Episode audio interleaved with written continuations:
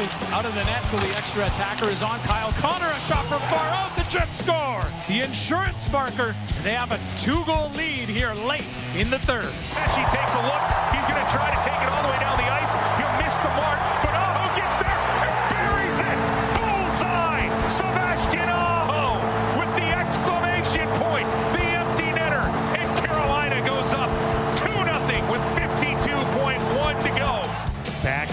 Samsonov stops it, getting there is Smith. Wrap around, he scores!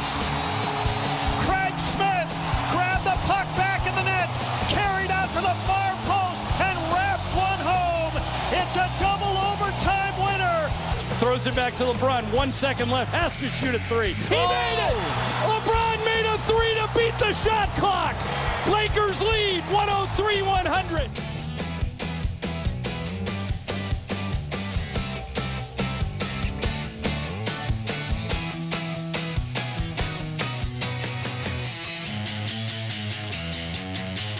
So you made your trip to the grocery store, gotten your Doritos, gotten your popcorn. Get a hole up inside, Ziggy, and watch a little Leafs Oh and Habs. Don't go outside. I can't wait. It's finally here.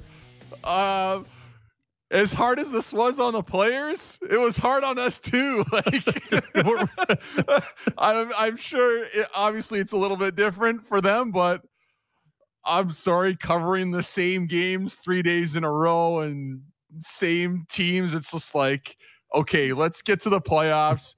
We know what this Leafs team has to do. They could have gone 56 and 0, and I don't think it would have. I don't. I don't think it was one of those seasons that would have mattered if they would have gone 56 and 0. We we said they were going to win the division. They were supposed to win it. Um, they had a great regular season, like we've talked all week. This is a, team that's improved every week. They have something to prove.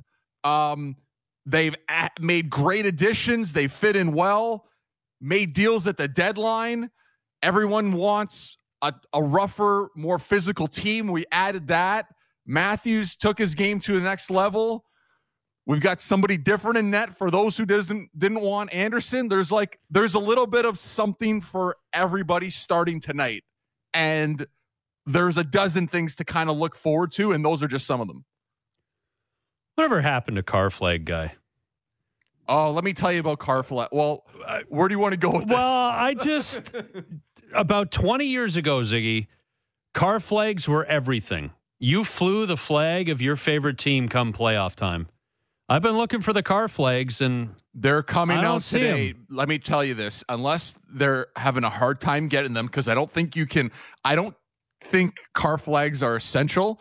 I know when you go into a Walmart, and I've gone for some essentials, some fu- some food or or or cleaning products, you can't get like all the aisles are all blocked off. So I don't know if the car flag aisle is open or not. It should be in Toronto because I feel like that's the big thing you look for.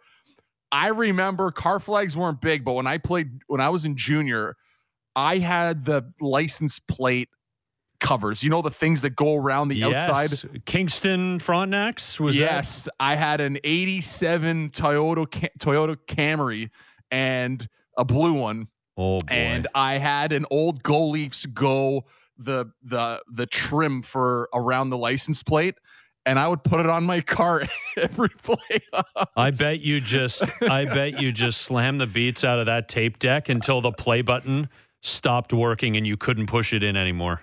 No, I will tell you this. For music back then, I had one of the. It was a tape deck, but it was the tape deck with the wires into a CD player that was Oh, taped to the console. Oh. Yeah, Don't say it's not high tech. but yeah, I'm. I'm. You know the the car flags. Um, I haven't seen any yet, but I'm sure they all come out today. Um, I'm looking for more than just car flags though, or window flags, whatever. What, like what I don't even know what you call them these days. But I want like seat. Oh, I did see seat covers. I I needed. I had a. Uh, I had some work to do on my car. My car broke down. Brought it in for servicing, and somebody came in this week with the headrests with Leaf covers on them, and I don't think they were. I don't think you keep those on all season. I think that's a playoff thing. So Okay. I I'm looking forward to that. Well, see, but see, the, the thing with seat covers is they're harder to see, right? The car flag, the car flag is pretty obvious. So that's huge. I walked into work this morning and we have a COVID screen every day that we come in here. Rogers is doing a really good job with that. So you you do your COVID screen and you sit for 15 minutes, but a bunch of people got a bunch of different cordoned off little cubicles that you sit in individually. I walked by two Auston Matthews jerseys on my way in the jerseys will come out. Mhm. repping today, so that's good. I mean, we're doing our best here in this crazy situation to try to celebrate this and be excited about it. We we saw the Jets and the Oilers last night. What a weird vibe that was in that there were no mm-hmm. fans, Ziggy, right? Because it's crazy how much you get used to the old thing when you start to see it again.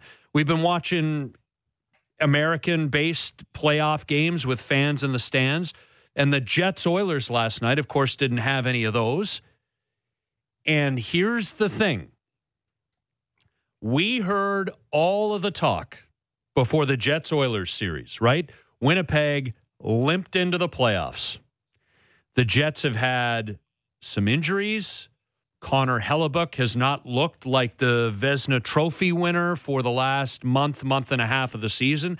And there's no doubt that that contributed to Winnipeg's struggles. We were reminded repeatedly Byfuglien's gone, Trouba's gone, Tyler Myers is gone. Winnipeg's defense has gone undergone a significant overhaul. This is not the same Jets team of a couple of years ago. What chance do they have of beating the Edmonton Oilers? And I don't know if they've got a good chance of beating the Edmonton Oilers in a best of seven, but they won the hockey game last night on the road. And so, my question for my fellow Leafs fan is this if something similar happens tonight at Scotiabank Arena and the Montreal Canadiens do a great job of shutting down Matthews and Marner and Tavares and Nylander the way the Jets shut down McDavid and Draisaitl, are we going to be okay? Or are we going to be doing the Nik Wallenda on a tightrope over Niagara Falls? Well, last night the Jets relied on their forecheck, and you mentioned prior to the show that you thought that it was a third man high, and I agree. They did a good job keeping three across the neutral zone, three across their own blue line, and I don't want to get into the details of a four check or a three back, but it was very effective. They had a strong two man four check that was somewhat physical, but I would say it was more more hard work and more intelligence than just two guys running around on the ice because they had turnovers.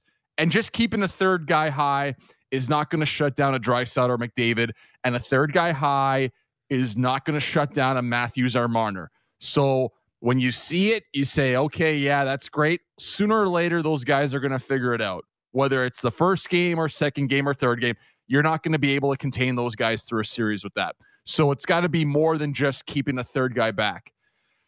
I think with Matthews and Marner, it's going to come down to Montreal being more physical on them. The problem with playing physical is that if you haven't done it all year, it's not a light switch where you just come into game one and you say, okay, we're going to be physical here. They've tried it in other games against the Leafs and it hasn't worked. So I I'm I don't know if the Canadiens can sustain that kind of physicality throughout a game or through a series. If they do, it will be a series and that's what I've warned about leading up to this the last couple weeks once they knew they were playing the Canadiens. Toronto has dominated them in the regular season, right? And we said, well, Winnipeg wasn't very good to finish the season. Look at them in game one. And I told you about Winnipeg with what Paul Maurice had to say. They're not too concerned about the end of the season. He knows where they are. And look what happened in game one. Does it matter that if they would have lost their last 20 games of the regular season when you come and win game one? It doesn't. But through 10 games with Toronto and Montreal, Toronto went 7 2 and 1, taking 15 of 20 possible points. And that's why they're favored. They have Matthews and Marner, two of the best in the league. You've got the guy with the most goals. You've got the hottest goaltender in the NHL. I don't care what you say about Campbell. Say, oh, well, it's some of the games were easy and he got lots of support from his team and it's it's the honeymoon period. I don't care. That's not a 2 week good string of games. This is a guy that's come in and proved himself. He's earned the st- to start the playoffs. They have him. The back end for Toronto is better than last year. They're favored to win this series. Um, and I would be very surprised if Montreal came out on top. Are they going to give them a series? Is it going to be tough on them? I think it can. I think it can. And I've outlined that. It's physicality. It's going to be what happens in that. I know they're showing clips of Carey Price in practice, how mad he was getting. I don't know if I, I know he's a competitive guy and the best goaltenders I've played with, like a Bryzgalov, like when he was at his peak, he used to count the pucks in net um, and slash you if you score too many goals going by him. It's only Carey, game. Yeah. Carey Price is a, a competitive guy. And if he's feeling okay from if he's not as banged up as we think, that's another X factor for me. Is Carey Price in net? What's he going to look like tonight? Because if he's not making, if he's not giving the Canadiens timely saves, there's no chance. Um, and I don't know what's going on with the Montreal lines, like Kotkaniemi and like I don't know if they're just they were practicing on the power. play. Not even they weren't even practicing the power play. And everyone's saying, "Oh, they're working on the PP." they're working on five on three. It wasn't some third, oh, okay, if these guys come in the lineup, we're going to give them a shot. They were working on five on three systems when they showed them in practice this past week. So I have a hard time believing they're not in the lineup. Um, I know we'll find out later today. And the offenses, I Toronto's offense from top to bottom, Montreal doesn't come close to what they can offer. It's it's four lines that can get you goals. I don't know who the third line on the Leafs is.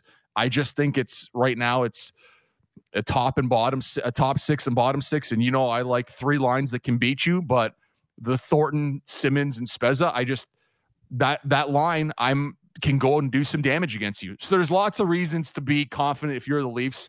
We've seen them all talk. We've seen Keefe do his presser and and how relaxed he is, and he knows what his team's going to do tonight.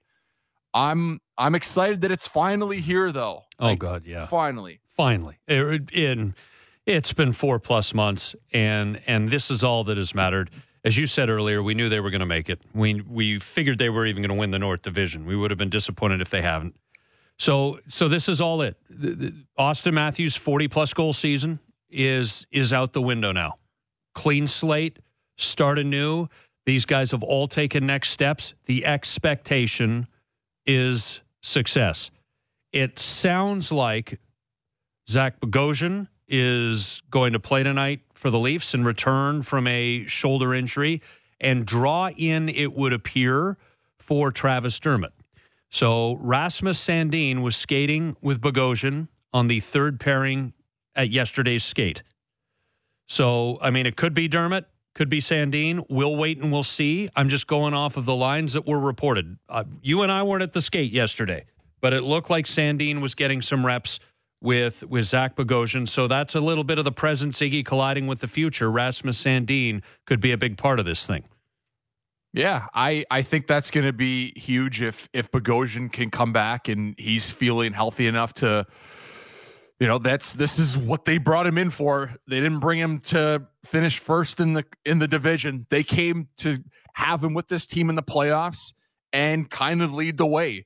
There's a lot of stuff that goes on throughout the playoffs in the middle of games where you want guys with experience guys that have been there before and having a guy that has won recently i think matters with this team I think putting him with a guy like Sandin, young guy, you can kind of have him settle in. I think they'll look good together. But any of those three guys on the bottom pair, I'm like I, am fine if Dermott plays. I'm fine if Sandin, you know, he he doesn't play in, in on all the games. Yes, I love him on the power play. I think he deserves to be in the lineup, but that's just depth now. Now you have seven guys that can go out there and play. And I know Sandin's going to be on that first power play unit with Matthews, Thornton, Marner, and Hyman, but how is five on five going to look for him? You can kind of protect him a little bit with Bogosian and on that third pairing, you know, get him get him 13, 14 minutes with a couple minutes on the PP. I, I, I, I like that for Sandine, but the playoffs are going to be different. We've seen from the game so far this past this past week, it is It's not the regular season. The intensity's up. Every check is finished. Goals are tough to come by. Getting chances are tough to come by. Special teams play a huge role, and goaltending and all those things are going to matter from the for the Leafs. They're not just going to go out there tonight and say, "Okay, let's play our usual game. We know we're going to go through the neutral zone. We're not going to get touched as much in our own end. Things are, you know, just go box and one in our own end. I think they're going to have to raise the intensity level up in their own end. I think the four check's going to have to be a little bit harder, and they're going to have to expect more tough situations from the Canadiens. I think the Canadiens are going to be better defensively than they were in what we've seen during the regular season. It's going to happen. And the the thing for the Leafs is can they stay patient if Montreal executes their game plan? And it, when Montreal's physical, what are we going to do? And I don't know if you want to debate this one, but are we going to see Toronto run around, play a different game, or are they going to do the same thing they've been doing this year without un, with like out unraveling in a sense where a lot of times when skilled players or skilled teams get in the playoffs, they try to match what the other team is doing. I don't know what's going to happen. I don't think that will happen. That's that's a coaching thing where you got to settle guys and settle the emotion down because guys are going to be like we're excited for the playoffs. These guys are going to be excited. no question about it. And we're going to play a little yay or nay in the seven o'clock hour. We'll get Hugh in for the panel, and we'll do a bunch of prop style yays or nays, and there's some over unders in there as well. And and I think in response to what you just said, Ziggy, if the Leafs score an early goal or two tonight, you get the Montreal Canadiens chasing this thing. I think that's going to be really, really difficult for the Habs to come back. I, I think the only way that the Leafs even potentially start to come out of their game is if they feel the need to match some level of intensity or physicality because the Habs have gotten a, an ugly goal or they've capitalized on a mistake. They've got a two goal lead, something like that. I, I, think if you're the Toronto Maple Leafs, if you are carrying the, even if you're down at points in this series and games, if you're carrying the play and generating more chances and more high quality scoring chances, I think there's just a stick with itness that you've got to have because ultimately it's going to play out in your favor. Well, during the season, you have you you can extend shifts. You can stay out for the power play for a minute and a half. You you if you're at the end of your shift and there is an offensive, there's a chance there might be an odd man rush. You can stay out there. What I'm looking for out of the big four in Tavares, Nylander, Matthews, and Marner is them to keep their shifts shorter by about 10 seconds, not extend themselves I'd like to see the Leafs roll over four lines as long as possible, as long as everybody's going. And I know matchups are important in the playoffs, but if you put these four lines against each other, I don't think it matters if you're the Leafs. Like, there's not a matchup that I'm looking for that is going to give me an edge. Obviously, Keefe's going to want Matthews out and Marner against a certain line. He's going to want Tavares and Nylander, but I wouldn't focus on it. Like if Montreal wants to throw out whoever against Matthews, I don't even know who they're going to throw. They want to throw Staal out against them. You want to throw Suzuki's line out against them. Like I, I don't know what Ducharme's going to want to do it, with it with the Canadiens lineup, but if you're Keefe, you just want to you you want to wear them down. I, I I don't think this is I don't think it's a matchup series for me if they just find a way and don't extend yourself, not long shifts, it's going to be about being unselfish out there for the for the Leaf stars. I know the pressures on Matthews and Marner and Tavares as the captain, and people want to see Nylander better than what he's done in the playoffs last couple years. I don't know if you remember two years ago what happened in the playoffs and eh, what his series against Boston looked like, but there he's going to have a little bit of pressure on him as well. But with Matthews and Marner, just it's it's about the team right now. It's not about who scores. Obviously, they're all going to have to play well, but I want to see Toronto wear down the Canadiens, not worry about individual performances, not worried about if the game's, you know, 0-0 going into the, you know, midway through a game and no one has, you know, it's it's a tight checking game. You don't want players trying to do something all by themselves that's kind of one of my worries where Matthews might say, okay, this game's way too tighter than it should be right now. I'm going to go and do something special. It's okay to do something special, but not outside of their system and the game plan that Toronto sets. And I think it's going to be by wearing Montreal down with three, four lines. It's not going to be a, a single performance that that's going to take Toronto over the top. Gord Stellick will join us in about 10 minutes' time, and Shayne Corson is due up later in the show. Andrew Raycroft will get into the Bruins and Caps. Big double overtime win for Boston last night. If you didn't see how it happened, we uh, will break it down, get into it. Not pretty. Alex Ovechkin not happy after the game. Stewie and Bourne at 8.30 for Hockey Central at 8.30. We do it each and every Thursday here on Leadoff. Kevin Barker will be along for the half hour at 7:30. We will talk Jays, Major League Baseball. There was another no-hitter. You could you can time no-hitters in baseball to your late night snacking hour now. There, there's one a day. There's one a day. It's incredible. And Masai Ujiri addressed the media yesterday. We were previewing this a lot on the show yesterday morning, Ziggy. He says there is nothing new on his contract talks. This guy is essentially now a free agent. Not technically yet, because the contract hasn't expired as of today, but he is essentially a free agent. Nothing new, he says, on his contract talks. So, Masai, what's the timeline? Honestly, like uh, Larry's Larry's been great uh, to me. I, I know that um, we'll have those conversations, and at the same time, uh, I know that all the options I'm trying to weigh, both family, everything that I'm thinking of, you know, um, direction of of what I want to do. I think it will work out um, how, however the timing uh, plays out to be. Okay. And then he was asked, Ziggy, about the plan. Obviously, they took a step back this year. They had some injuries. They had the COVID situation. They played in Tampa. It wasn't pretty. Should they have traded Kyle Lowry? They didn't and then he hardly played down the stretch, and it looked like a tank. We're two years removed from the Larry O'Brien Trophy being hoisted in this city. What's the plan? Everybody says, you know, like blank check, blank check, but yeah, uh, that that I, I'm I'm not uh, as much, you know, like focused on on on blank check, uh, other than um, uh, a lot of the things that uh, we've done here, we have to move forward as a franchise to compete with the best in the NBA. This is all about winning a championship again. Yeah? Uh, let me tell you something, guys. Guys, are, everybody has forgotten what has happened here two years ago. Okay, yes, we won. Nobody cares anymore. Okay, we want to win another one. That's what you want to do. Yeah, you want to prepare yourself to win another one. Not playing the playing game, not playing the playoffs. You want to win a championship. Everybody's like, why won't you get in the plane? Playing for what? We want to win a championship here. So Masai says, look, the money's the money. The blank check he was referring to, obviously, was his contract situation. And this is a guy who's going to make eight figures a year if he remains with the Toronto Raptors.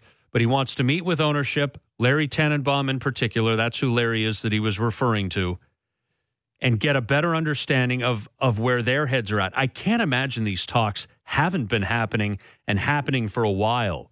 Ziggy, this is high priority stuff.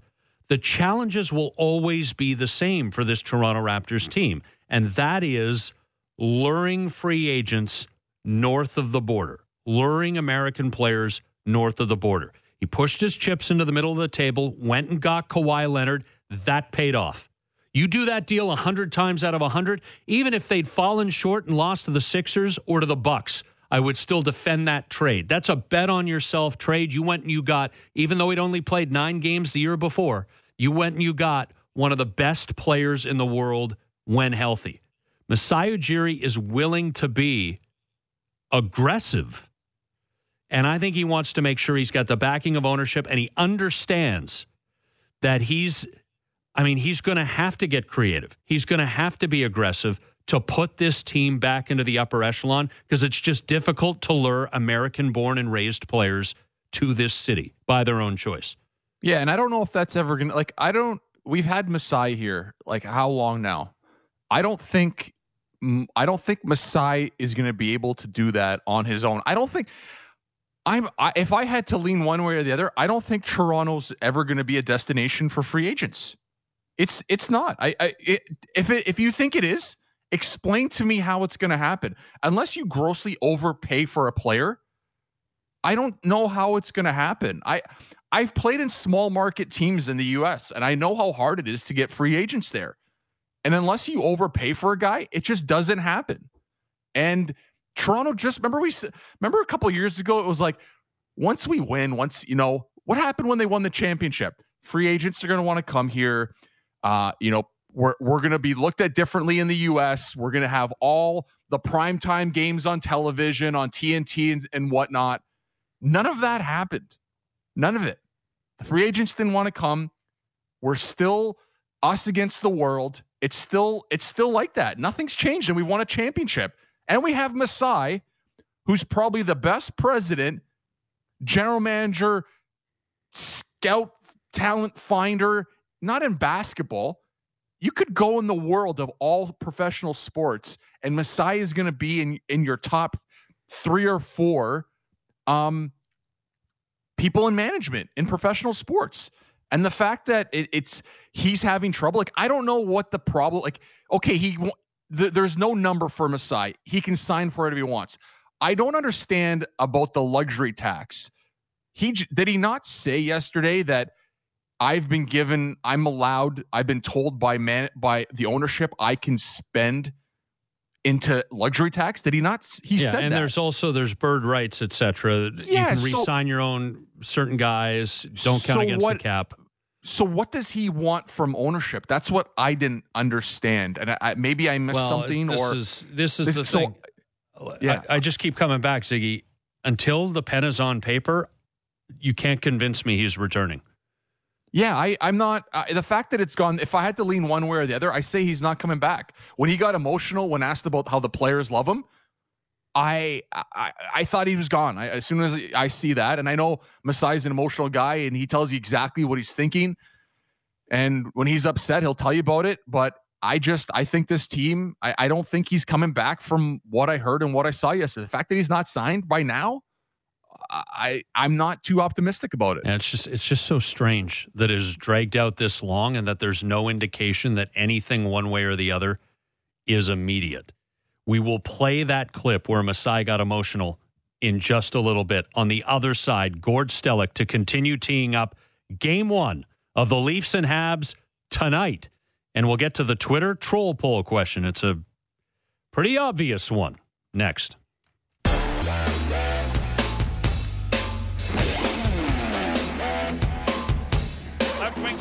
Phillip Danault. Danault with a pass goes off a leg. Bouncing to the far side.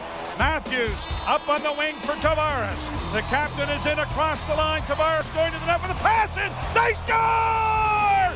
Morgan Rielly wins the game in overtime. That was so long ago now. Hope it doesn't go to overtime tonight. Let's just let's just good, neat, and tidy win.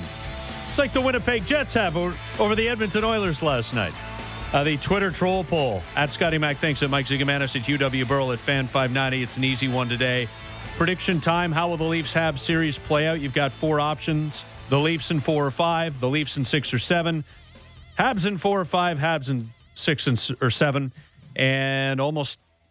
I'm just doing the math here. 83% of respondents think the Leafs are going to win, and 50% Ziggy think it's going to be a sweep or in five games. So there's a lot of hmm. confidence in Leafs Nation right now. And speaking of Leafs Nation, here is the co-host with Nick Alberga of Leafs Nation pre and post here on Sportsnet 590. The fan Gord Stellick. And you're going to be hearing Gord a lot on this program, especially mornings after games. So we'll chat to Gord again tomorrow. Gord, it's finally here, pal. Like four plus months of waiting. We knew the Leafs were going to make the playoffs. We figured they'd win the division.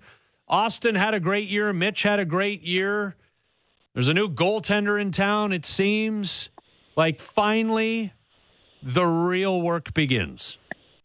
let's get it going. It seems like it's been four months since they last played, so let's get it going tonight. But you're, you know, you're Scott and Ziggy. You're right for the really the first time in this this modern era since the rebuild, they had a regular season that was hoped for, and uh, and coming into a playoffs, this is the first time that they could be listed as a favorite. I mean, Columbus was a bit of a different animal because of the bubble and all those things, but you're right. You're right. Just uh, carry on all that they did, and let's hope it carries on in the playoffs.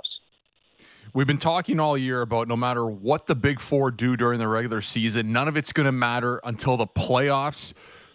Who do you think enters game one tonight with the most pressure on their shoulders?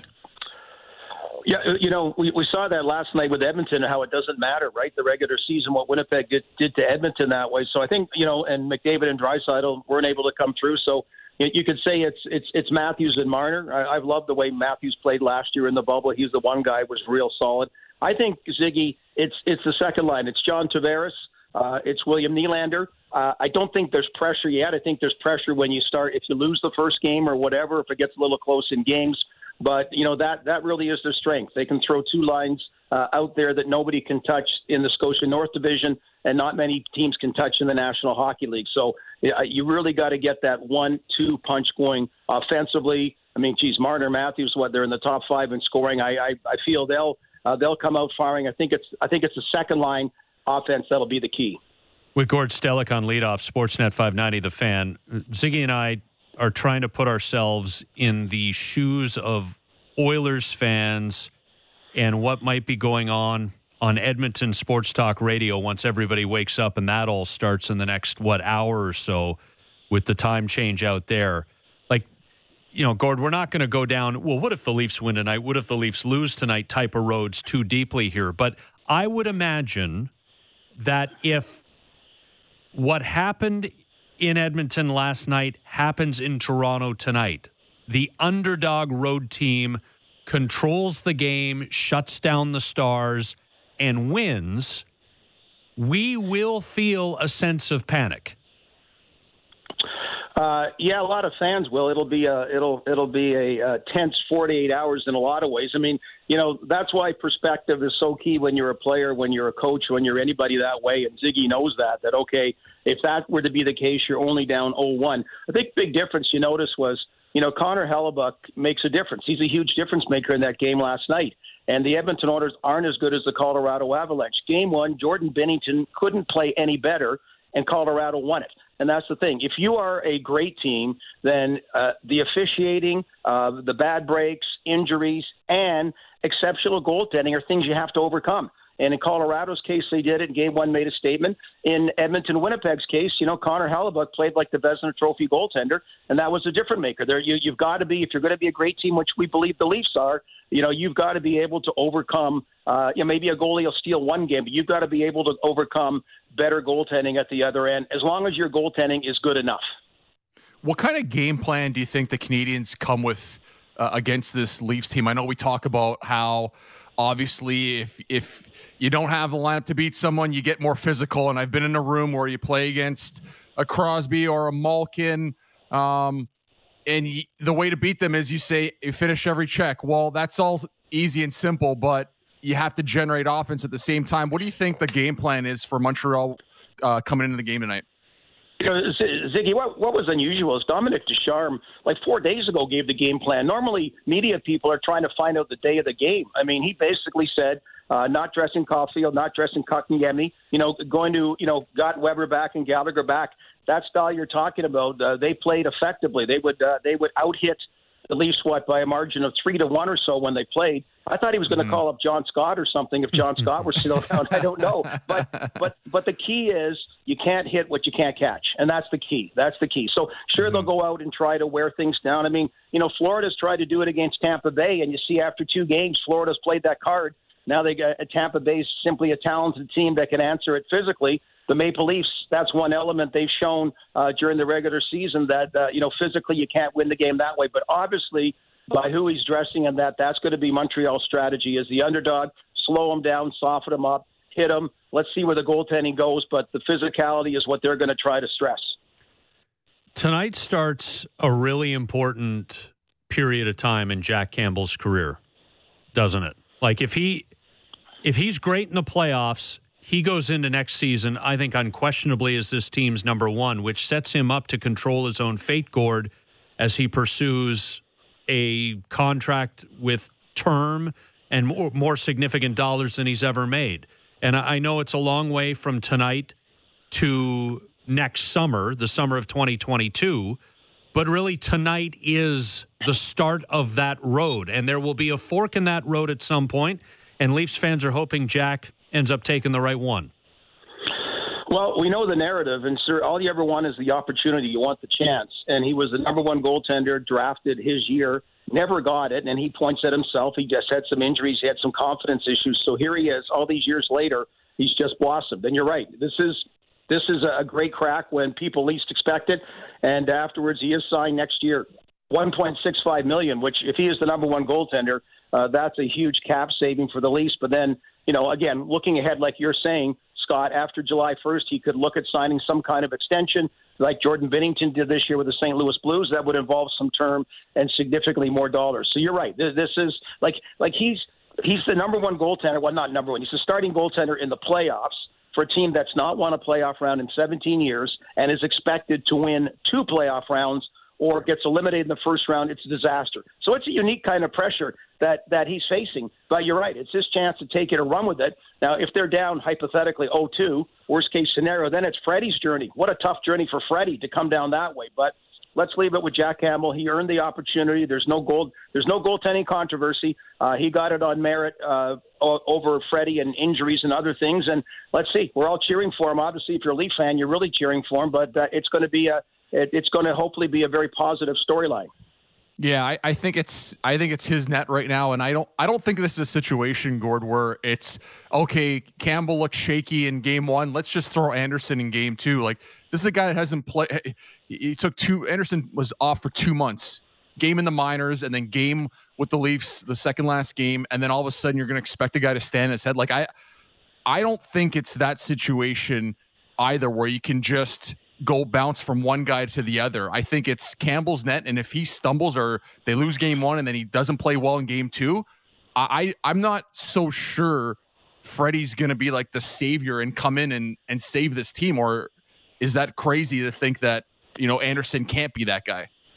Well, you're you're in trouble if you if you're looking whoever that guy is. You're in trouble as yeah. as, as a team. I think I think Ziggy, you're you're the one point I like is I don't like that expression a short leash. Why would you ever start somebody game one and, and, mm-hmm. and they didn't say he's on a short leash, but even have that mindset. Who wants like yeah. then don't start a guy. If you're on a short mm-hmm. leash, then get somebody, you know, and it's it's Jack Campbell's right now and uh, the games will hey hey Washington all of a sudden needed a number 3 goaltender. Who knows? Like things happen in a hurry about injuries and other things. But yeah, it, it's his it's a Toronto Maple Leaf team that is uh, set for the playoffs, the best in the last 17 years since they last won a playoff round and uh, and he's been a big part of it. And like I say, the challenge is they've never got to that next level with or without Jack Campbell, and this is a year that there are no excuses.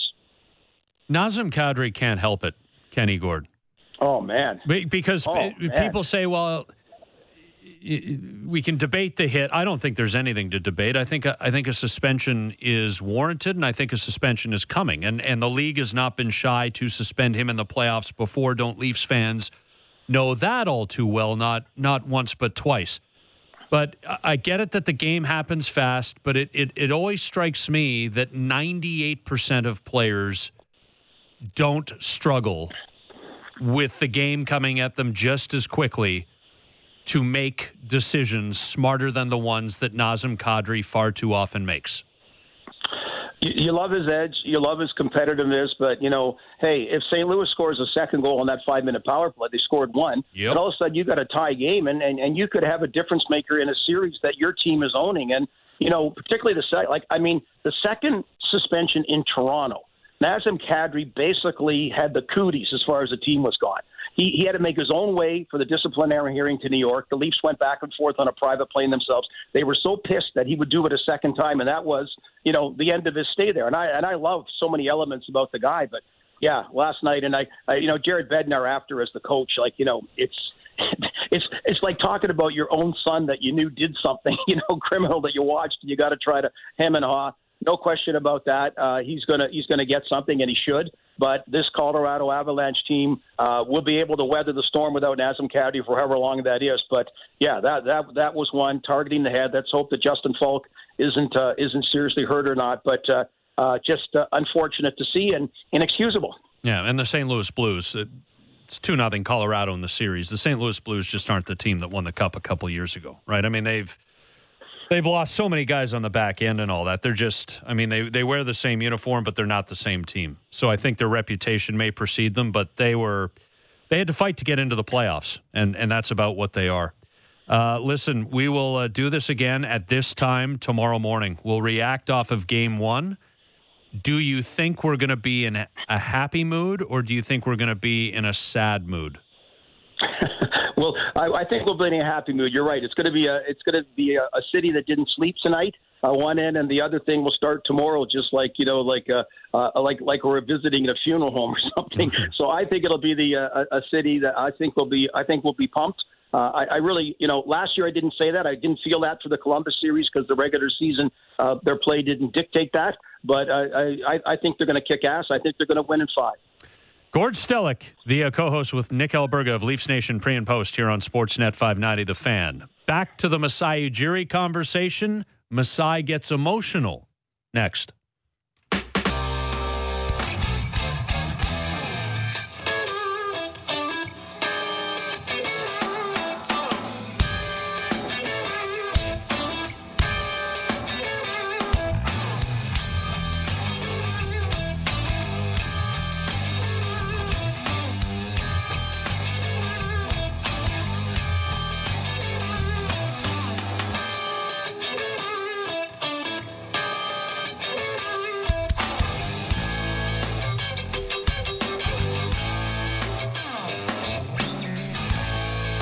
Blaring this? You blaring this in the locker room before the game tonight? Oh yeah, in the game, in the in the room. You mean top down, windows down, Just mullet? it got to be. I'm say, talking uh, ears, ears bleeding in your car. This be pumped so loud. You going white walls or sideburns? wonder if the I wonder if the mullet and white walls will ever make a legitimate return like where we're shaving to the top of our earline. I don't know why I'm getting into that. Uh, Masai Ujiri got emotional yesterday when he was told of the praise that people like Kyle Lowry, Freddie VanVleet, and others had for him. It's hard for me because um, th- these guys are incredible for me. Um, to hear them say that, yeah, I, I, I honestly sometimes don't know what to say. Our players, um, the coaches, the staff, uh, they're incredible for me. I go to battle every day with those guys, every single day. I, I love them like they're my family.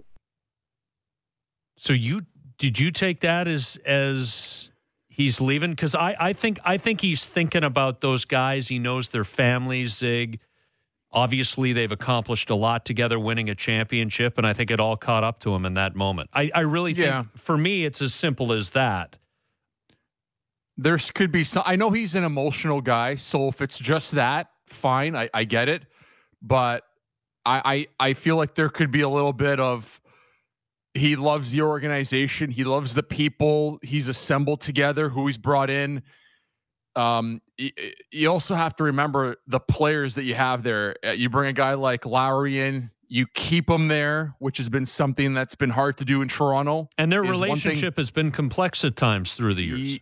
Absolutely. And we don't know what happens behind the scenes with management and player. Like, you don't know if things are they chat every day. You don't know if things are an issue. You, uh, we obviously know they, like you said, I think that's a good wor- word, is how complex the relationship has been.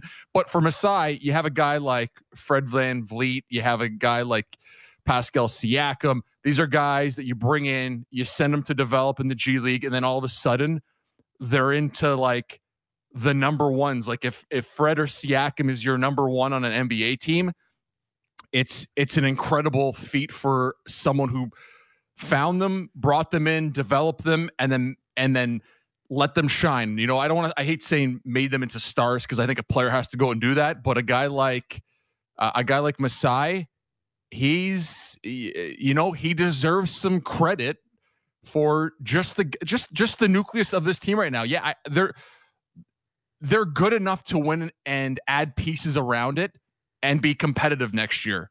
and then you add in the championship from two years ago. You added the pandemic. You're in a bubble. You're down in Tampa. Like there's so much. I understand how you can get emotional, but a little bit of it is, you know, I, I'm wondering if if he's if he's leaning towards doing something else, going somewhere. Like that's my only thing when you hear Masai, you know, get emotional in that situation is are you are you thinking about you know what happens if you don't come back you're you leave this family right and that's that's what i got at it And whatever it is, he knows what it is that he wants from ownership. He needs to have those conversations with them if it's not already been made clear. And off of that, he'll make his decision. And if he doesn't get what he's after, uh, he won't be back. We will play the props for this series in game one tonight. Hugh will jump in for the panel. A little yay or nay prop style. We got a long list of them, and I'm going to keep the sheet so that we can revisit this at the end of the series, which hopefully will be early next week when the Leafs clean up with the Montreal Canadiens. Hughes update. We got a Jack Edwards warning. And then the panel coming up.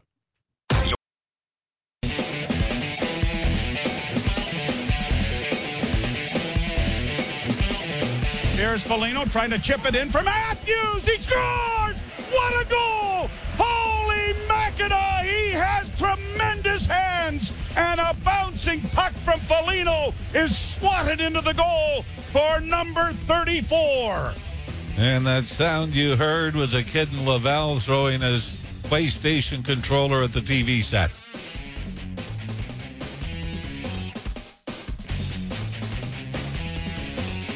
I didn't hear any noise. Well, we're going to have to say, let's just get it out of the way. There's not going to be any fans in the stands tonight, and that's going to suck. Leafs and Habs the first time in 42 years, but look, that's how it's going to be. By the way, Hugh, you've hit your Jack Edwards quota for the morning. I just want to put that out there. Yeah, yeah. Rick and Mimico was reminding me that uh, Jack Edwards' voice probably isn't the greatest thing to hear at six thirty in the morning, Or seven. or seven, or seven thirty, or Or eight. or noon. Or over the dinner hours. Probably the nicest guy on the planet. Bruins fans love him. Like he's he's uh, he brings something to the broadcast. Notice Ziggy too that Hugh in his updates is taking pot shots at the Habs. No, I'm not. You know why he's doing that? He's doing that so that when they win a game eventually in this series, he can take it too far the other way. Yeah. Mhm. yeah. It- This is this is the defense mechanism. what's the Yeah. what, what do they call that? Uh, under promising and over delivering. That's that's my philosophy. No, but this is the we. It's obvious. Like if the Habs win tonight, the chest It's is going to be series. puffed out, Yep. and you're going to you're the whole negative thing around the Habs is all designed to. You're putting your walls up now. i'm not even concerned if they lose tonight If if the i'm Leafs really lose not tonight. Neither am yeah, i'm I. not i'm not i'm not even concerned if the leafs lose tonight yeah It changes uh, the Like, it's- dynamic it's- of the it's- series it's- a little bit, though. Like it's it's gonna have to be a bad game. It's gonna have to be a Campbell bad game. It's gonna have to be a Montreal perfectly designed system. It's gonna have to be Price standing on his head. They're gonna need timely goals, and special teams have to go perfect. Like that's what's gonna have to happen today, or it's just gonna be a tight game where Leafs can't buy a goal, and Montreal just backs in. And it's it, it makes it a boring game. That's those are like the two, I guess, bad scenarios if you're the Leaf if you're a Leafs fan right now. But I'm I'm not even if they, they win, they they get the first game and then Right. I, it does change if it you're though. if you're the Oilers, are you nervous? I mean, you That's a lost little a, two it's to a one game. different. Two to one game last night. It was four to one with the two empty netters in the end. like I have I have like I have the Jets winning that series. So I I I think it's a coin flip, but and I know it's easier to sit here today and say, well, I have the Jets win the series after they win the first one, but um, you know, it's it's just it's a more complete lineup, and you've got one of the best three in the league in Hellebuyck and Net, and if you have that. There's nobody in the league you can't beat in a series when you have a guy like Hellebuyck doing what he did last night. You get the best, you get the highest score in the National Hockey League. It doesn't matter. And your goaltender's playing like that and he's on. Like, I don't know what sport that you can have where a goaltender, where a, a, a player has that much effect over a game. Like the quarterback, sure, but I've seen lots of you know NFL games go away where the quarterback is just average. No te- no player can affect a game more than a goaltender can. Unless you're Ross Stripling. Thanks for coming out. Pitchers. Bong, Yeah. bong, Yeah. bong, bong. Lots of hard hit balls. But speaking of Ross Stripling, well, uh, Kevin Barker will be along for the full half hour at seven thirty, and we'll talk Blue Jays and the daily no hitters in, in Major League Baseball. We'll open up the phone lines uh, for you and uh, take your texts as well. Bark at Barker uh, coming up at seven thirty. All right, are you ready for the uh, props? The yays or the nays for this series? Yay. First of all, let's make a prediction in line with the Twitter troll poll, which is up. At Scotty Mac thinks that Mike Zigomanis at Hugh W. Burrow. The four options are do the Leafs win this series in four or five, in six or seven, or is it the Habs in four or five, or six and seven? Where are you going, Hugh? Um, people are going to think I'm crazy, but I don't care. Habs and seven. I, I Yeah, think you're crazy. They're not. People, the amount of disrespect for this team from Montreal has been jaw dropping. Um, It's not disrespect. they, they, they, they were missing Carey Price, Shea Weber, Brendan Gallagher. They're, they're three best players, and everyone's sweeping them under the rug. This is going to, they may not win in, in seven. I, I think, I think, I'm hoping and thinking that they will. Um, but if they, even if they don't, this, this is not a short series. It's not a short series. It's not. It's not. Carey Price is a difference maker. And how about him smashing the stick yesterday? I love that. I love that.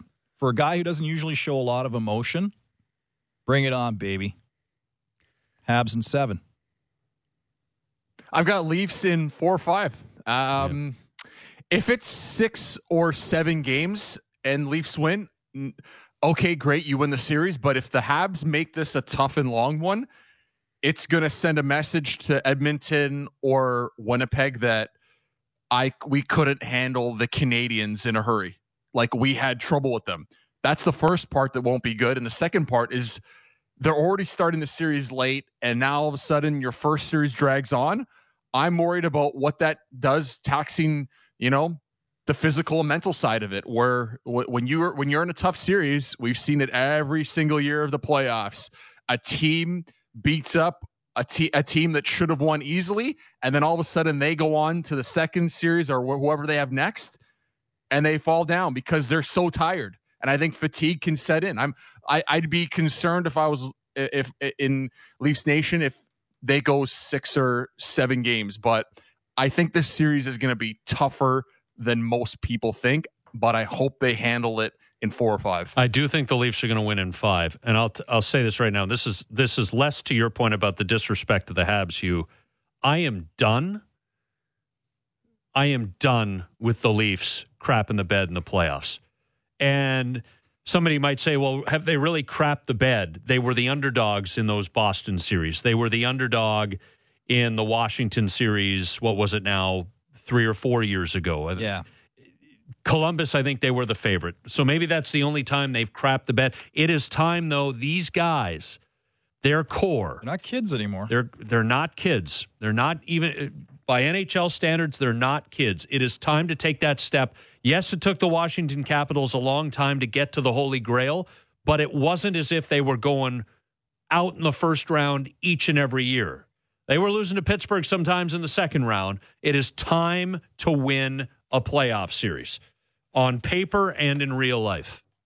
All right. Tonight, so this is a game one prop, yay or nay, the Leafs will score in the first five minutes. yay or nay, Ziggy? I'm going to say yay. I think they're going to come out guns blazing. They're going to be running around everywhere. Um, I'm hoping it's one of the big four just to get them going. I want them to get their touches. I want them to get their cookies, their points early. And I, I think it will mean a lot in getting that. Remember, I always say about the Leafs if you can get out of the first round, I think they can go on a run. When you look at what they've done, a lot of times they just haven't been able to get by Boston, right? That's been their, uh, you know, that's been the kryptonite, right? But for this Leafs team, you get guys getting points early, get them feeling good about themselves. So hopefully it's one of the big four that gets them going early. Uh, despite everything I just said about Carey Price, and I love the emotion and everything, uh, I also will say yay to this with an amendment. If I may tack on a rider to the bill, Mr. Speaker, uh, both teams are going to score in the first five minutes. Yeah. I think Jack Campbell. That wasn't. Hold on, that wasn't on the list. it was an okay, amendment. next. Like, it's a rider. That wasn't Hold on the list, but it is. It, it's an even bigger Yeah. step to take out onto that ledge. Z- Ziggy's banging the gavel. He's overruling the amendment. Uh, I think Jack Campbell wakes up and, and realizes, oh my goodness, I'm a starting goalie in the NHL play Stanley Cup playoffs against the Montreal Canadiens. Just just some jitters, just some some early jitters by both goalies. I, I'm going to say yay as well. In fact, I'm going to say it's, it'll be two nothing Leafs halfway through the first period. So there you go. Only two, huh? Like why not seven or eight nothing by the end of the first? No, I said halfway through the first. Uh, hmm. we can get to the back half of the first period later if you want. Yay or nay, Carey Price will have a 40 plus save victory in a game at some point in this series. Hugh, we'll start with you. Yay. Uh, he has to uh, for for much because you know the Leafs are going to get their chances. They're they're such an offensive juggernaut. Carey Price is going to have to stand on his head in this series, and that just just by extension of that, yeah, he's probably gonna he's probably gonna have a couple of games where he's gonna have to stop more than forty shots. Yeah, I'm yay as well. Forty. I mean, I, I'm going to go. I say there's going to be a. Yeah, I say there's going to be a 50 stop night. How about that? Yeah. How about I that like one? it. I like it. I am going to say nay. nay. Sorry, I forgot that was coming. Yeah, I forgot that we had that. That'll shock just about anybody. You- you- I, I think I thought of it like five minutes ago, and then it totally skipped my mind. Oh, it caught me off guard. Um, I'm going to say nay because I do think the Leafs will pump 40 plus shots past Carey Price, but they'll win those games when it happens. He won't make the forty saves. Well, or he will, but he'll lose. As I said, a 40 plus save victory Oh, okay. at some point in the series. Listen to the details of the question. All right, yay or nay? The Leafs will score three and a half power play goals. So this is more of an over under.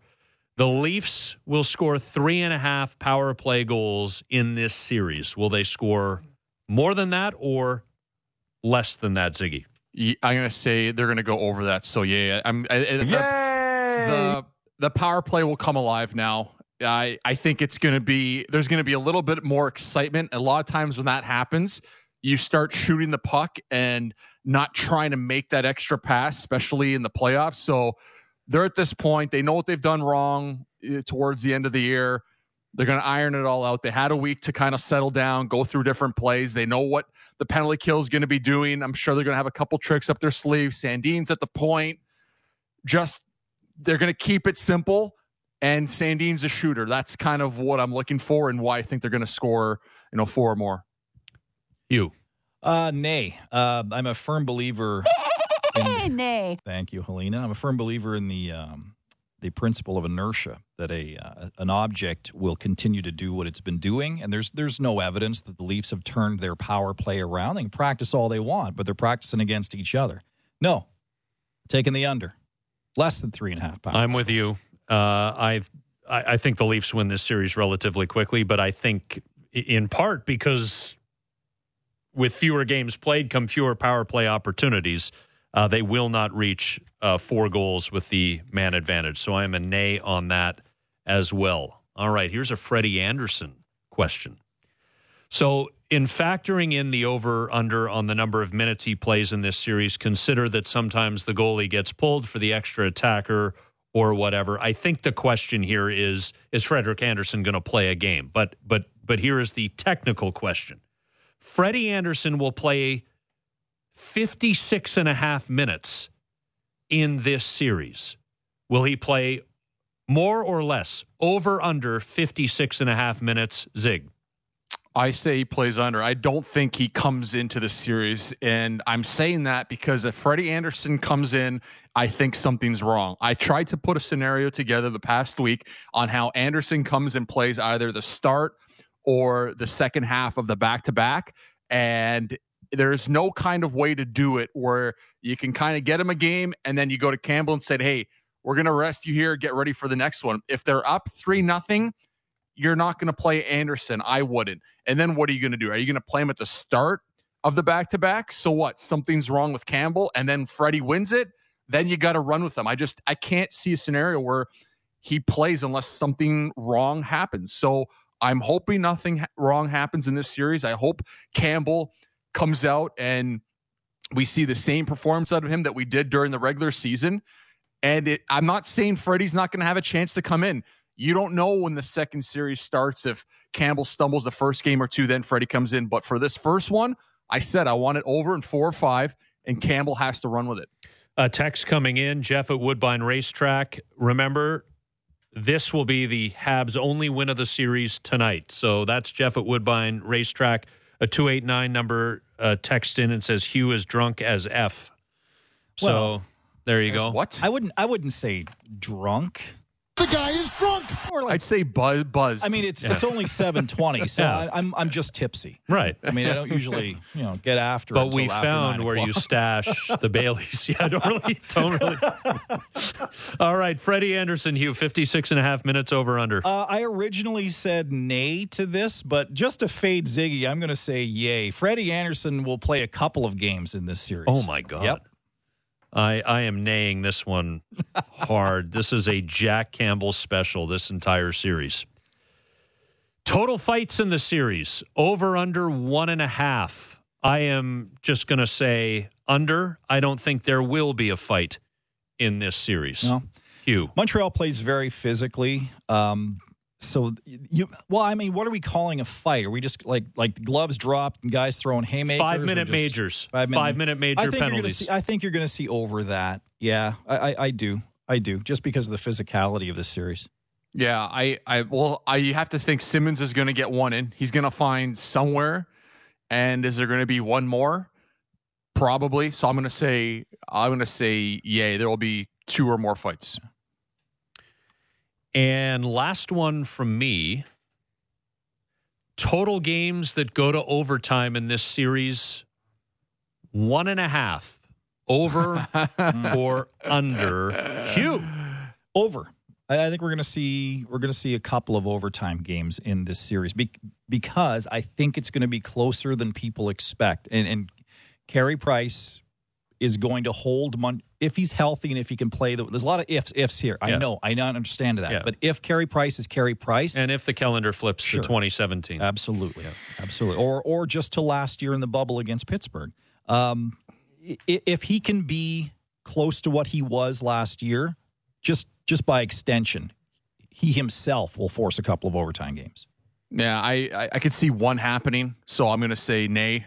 I don't see two or more games going to OT. Uh, the games might be tight, but like I said, uh, Montreal is going to be a lot from the handle, but I'm going to go, I'll go one game will go of the four or five games, one will go to OT. And I'm with Ziggy on that one. I will nay that one and say under one and a half games. I got a couple for you guys. Oh. I don't know where these stand, but uh, I'll make them quick. Auston Matthews scores five goals. Oh my Yay or nay, Hugh? What do you got? Matthews at five. so do you want to set the over under at four and a half or five and a half? Yeah. Just, We'll do just so that we've half. got an obvious four winner. and a half? So Auston Yeah. Matthews five goals in four games in this series, huh? Wow. Uh, uh, yeah, yeah, I, I can see that actually. I'm going to take the over. Yay!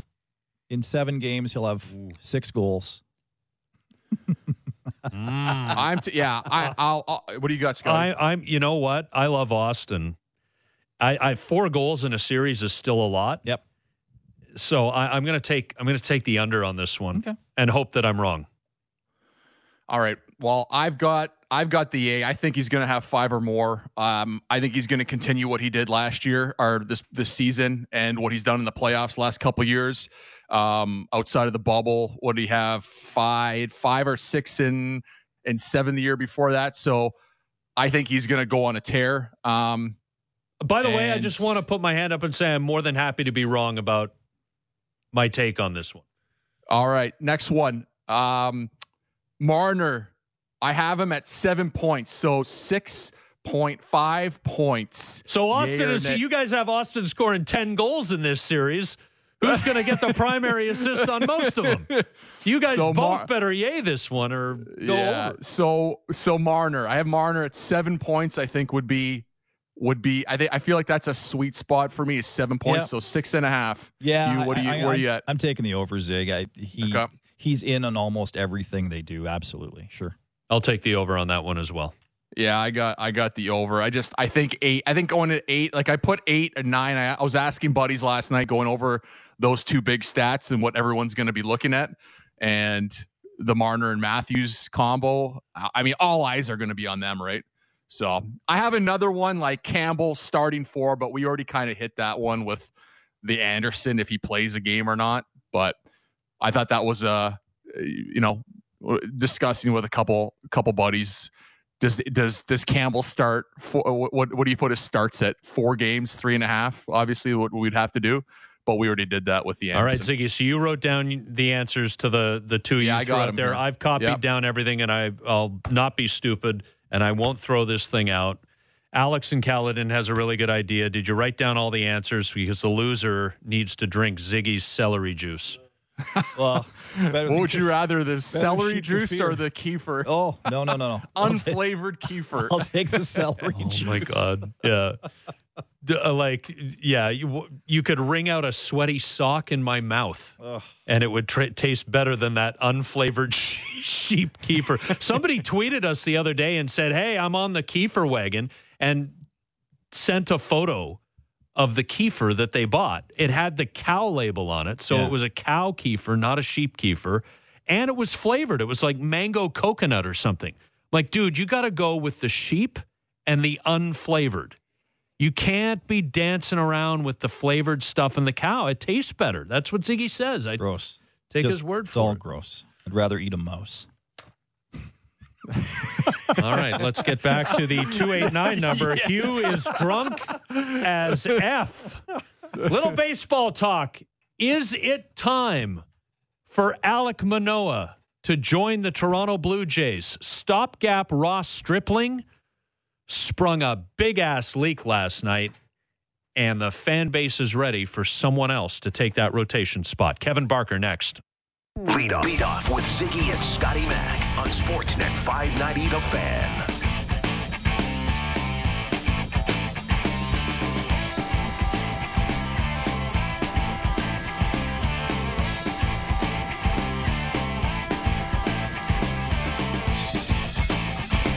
Barker's all over uh, the journey these days. It's all over journey. not bad seen Journey a couple times solid solid Don't stop believing. performances oh yeah By the way, before we get to Kevin Barker, Dan in Etobicoke, do you know a Dan in Etobicoke? And is he your agent? why are you gonna put, put me on the and spot right now? Sheldon, Oh. Ziggy and Sheldon need to team up and create a new product called Sheldon Kiefer. This, this is what we get on That's the text line, man. That's pretty good. That's actually not bad. I'm gonna check out what the market is for Kiefer it's, first. pre- it's pretty good. Every time I go to get it, it seems like I leave it in the exact same spot Yeah. on the shelf when I go back a It's month amazing. later. You're the only one who's buying that crap. There you go. There you go. All right, here he is for the next half hour. Bark at Barker on the text line to 590 590. Dial it up 416 870 0590. Kevin Barker is the co host of Baseball Central with Jeff Blair, 2 to 3. Each and every weekday here on Sportsnet 590 The Fan, and each brought to you by Don Valley North Lexus, where you can expect excellence online and in the showroom. Visit DonValleyNorthLexus.com. Mr. Barker, like we can't have you on and not ask you for a Leafs Habs prediction really quickly. Put on the hockey hat for 10 seconds. Le- Leafs win 3 2. How's that? Leafs win 3 2 tonight. How many games do they win the series? They do, yes. Okay. It's not even close. Not even good. There you go. Like, I love this. I love it. Turn to the baseball guy for the hockey prediction. There it is. Okay, so five days from now, Yeah. Hyunjin Ryu will have pitched the night before for the Blue Jays. Uh-huh. Who's pitching the night after? Who is the starting pitcher for the Toronto Blue Jays the next time Ross Stripling's spot in the rotation comes up? An opener and then Trent Thornton. How's that? I like that. Every, I like everybody, that. every, every, everybody's probably yelling and saying Alek Manoah. Look, I, have you seen Alek Manoah pitch live? I haven't. I've seen a little bit on Zoom and, and a little bit on the computer last night. I was trying to watch in and out. I couldn't really tell location, what the pitches looked like, how hard he was throwing. Yeah, I know he's a giant human. The presence around the mound. It looks like he doesn't wear an undershirt, which is kind of cool. Uh, but can he command? Can he command a fastball to both sides of the plate? Can he use a breaking ball to steal strike one? Can he get back an account with a breaking ball? Can he put you away with a breaking ball? Do you have any of those answers? If you do, and you think the answer is yes, call him up and let him pitch against the Rays. If the answer did you think any of those questions are no, I would not call him up. It's what's he got? 30, 35 innings at the minor league level. Does that really matter matter for a college guy? Probably not. You know, it's more about routines and figuring out whether he can figure out a way to, to be successful every five days. Remember, he was pitching every Friday at the, at the college level. That's not pitching every fifth day. He's trying to find routines and, and trying to stay healthy and make sure all the pitches that he throws is sharp and he can throw strike one and be mechanically sound. I, look, I want to see Alek Manoah too. I don't want to see Ross Stripling anymore. Ross Stripling's ran its course. What do you do with Ross Stripling? That's the big question too. The first 25 pitches for him, batters are hitting almost 400 with an OPS over a thousand. Putting him in the bullpen, does that work? With just that stat right there, the first 25 pitches not any good. I don't know what you do with Ross Stripling. Does it even matter what you do with Ross Stripling? But I will say I don't want to see him start again. What the answer to that is, I really don't know. Trent Thornton's been okay, right? He's, he's made an adjustment with the sinker and the slider, not throwing that. He can command a cutter, a four seamer, and a curveball better than the slider and the sinker. Give him a chance. Do I want him facing the top three guys? Probably not. You know, he's, he's basically a nine or 10 batter guy. You want to maximize that as much as you can. You don't want another bullpen arm coming in in the third inning. You would rather a bullpen arm coming in in the fifth inning. That's why you have an opener in front of Trent Thornton. I would probably go that way. But there probably is a reason why they backed up Alek Manoah. He was supposed to start two nights ago, right? Yes, yes he, he started last night because that will line up for Ross Stripling's Mm-hmm. next start. Now that would make you wonder if he's going to be the guy that's making the next start. Again, you have to ask yourself too: What if Alek Manoah comes up and has a bad start? What do you do then? Do you leave him? Do you send him down? Uh, is he here for good? Uh, those, those are questions that you have to answer. And if he does come up here and have a bad start, how will he handle that mentally? Look, it, it sounds like every time you hear him talk and he tweets and he doesn't bother him. Uh, has he ever failed at the big league level? Nope. That's a different animal. I have. I understand how that goes, how that feels. I understand how it feels to get sent down. It's not an easy thing, especially for a guy that thinks he's better than everybody else. So that'll that'll be something they have to factor in too. But we we've seen enough of Ross Stripling. Now it's time to move on uh, and and figure out who else is going to make his next start. Yeah, I, I don't think it was any coincidence that he that Manoah did pitch at the AAA level yesterday and would line up for uh, the next start in Stripling's spot in the rotation. But you, I'm not sure. We should probably line up who got sent down to the minors more. I probably have you, and I would prefer to have the pro experience, the big league experience, and then go down to the minors and and tweak whatever I need to tweak. Learn from my time up there, whether it's a game or 20 games, and then you kind of can see what you need to do. The thing about it is, it depends what the coaching staff and management's philosophy is with prospects and what we've seen what happened with Pearson. I don't know if we're going to have a better look there. Obviously, we know he's had a lot of injuries this year and um, what he went through last year. But with Manoah's case, I feel like he's got a little bit more confidence in a sense where we've seen what hmm. he said in pressers when he when you ask him what he thinks about where he's at where, what this Jays team should be the projection on the season.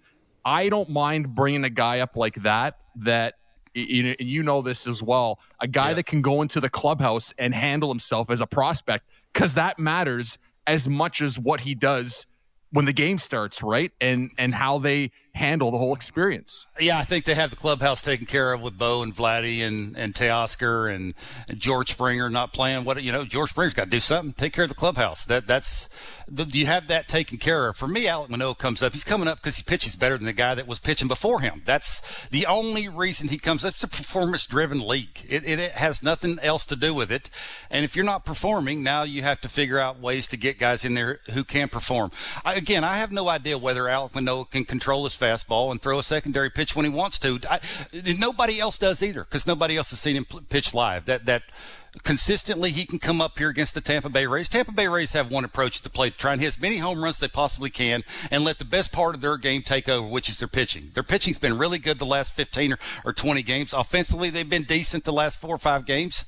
But it's that approach. Can he not throw a ball down the middle? That's the one thing he'll have to do at the big league level because most of the time, you know, unless you're Bergen, Travis Bergen, and can get away for whatever reason of throwing a fastball down the middle, most people can't do that. He has to command both sides of the plate and sprinkle in a breaking ball. Can he do that? That's the big question. And again, I have no idea mentally can he handle being sent down? I was released four times as a, as a, baseball player. Two of those the last day of spring training. I don't like it. I, I, I got released and, and, did that later in my career. I hated it. It was very hard on me mentally for a young guy like this who's trying to establish himself and want to be an everyday starter at the big league level, comes up and has a bad start and gets sent down. He's not going to handle that well. It will take some adjustment time to get over that. That's something they have to factor in. Is he ready to do all of these things? If the answer is yes, call him up. Give him the ball. Let's see what happens. You, what do you believe about innings limits. I, I, innings limits is kind of the old phrase, Kevin, but mm-hmm. the the the fact that Manoah didn't really pitch last year, he was doing some alternate site stuff because there was no minor league season. The fact that he entered pro ball in the summer of 2019 off of being a June of 2019 first round draft pick, like there just aren't a lot of innings there. And you've referred on more than one occasion to the routine, developing the five day yeah. routine at the at the minor league level, which you then carry with you at, to the big league level. But what do you believe about a guy's arm? Right, I, I've used the Juan Guzman comparison, but all I had to do was look up Juan Guzman and say, "Geez, this guy pitched like 600 innings in pro ball before he debuted with the Blue Jays at the age of 24, which is almost what Manoah is, because Guzman been doing it since he was 18. Manoah hasn't had that opportunity, hasn't had that run. Yeah, I, look, I, I think your job is to be a pitcher. Whenever you get, you're supposed to get the ball every five days. You pitch till the end of the season. The only way you get better at something is to do it. Uh, I, I the the having I, I, heard it was 130 some innings this year. I don't know. I'm sure they have HP people telling them exactly what they should and shouldn't do, and and all of the the little things that goes into being a, a an established kind of of pitcher every five days, and, and Look, I, I think he's a big, giant human who looks healthy and strong. And if the velocity is there consistently every time he totes the hill, why put a limitation on it? That's just my feeling. With Kevin Barker on leadoff, Sportsnet 590, the fan. So we can't prove negatives, but do you believe that the base running mistake in the bottom of the first inning last night snuffed out the Blue Jays' opportunity to truly get back in that game. Because if you presume that Vladdy is going to have the same result, which is the line drive double off the wall in center field that scored Bo Bichette, well, it would have scored Semien and Bichette if Semien hadn't rounded third base too far on the Bichette double. Would have been five to two instead of five to one. Do you believe that that base running, running mistake went a long way into snuffing out any opportunity the Jays had to come back last night? No, well, it didn't help. Look, Mark Semien is trying to help out his buddy Bo Bichette and, and, and score give him an RBI. That's what you do as a buddy. That's what you do as a, as a good teammate. You, but he didn't run with the setup. He's a human being. Occasionally, you're going to make a mistake. I'll, I'll take Marcus Semien, what he's doing, hunting the heater every single time. That little simple approach he has, that little short, compact swing. Looks for one pitch. Go up and look fastball. Get it, hammer it. That that's a very simple approach. He, he's a very smart player. He, he's a very good defender. We saw that that little pl- play he made on the shortstop side of, of, of, the second base bag. He's got a strong arm. Uh, he he doesn't hurt your team. Occasionally, you're going to run into an out. I, I have no issues with that. Did it did it uh, you know, hurt the outcome of the game. It didn't help it, right? It, five to two well, sounds better than five to one. Yeah, but what I'm That's, saying, Kev, like if it's if it's in that situation, you got Vladdy coming up with nobody out, and worst case scenario, if you're not thrown out, it's second and third. Like the percentage of you scoring from third base with nobody out, and Vladdy, Teoscar, and Grichuk coming up is really high. Right? Like, yeah, Garrett, unless you can score standing up uh, in that play, I have no idea why you'd even why you'd even round third base hard. Okay, it's a stupid play, but after the second inning, it would have been six to two.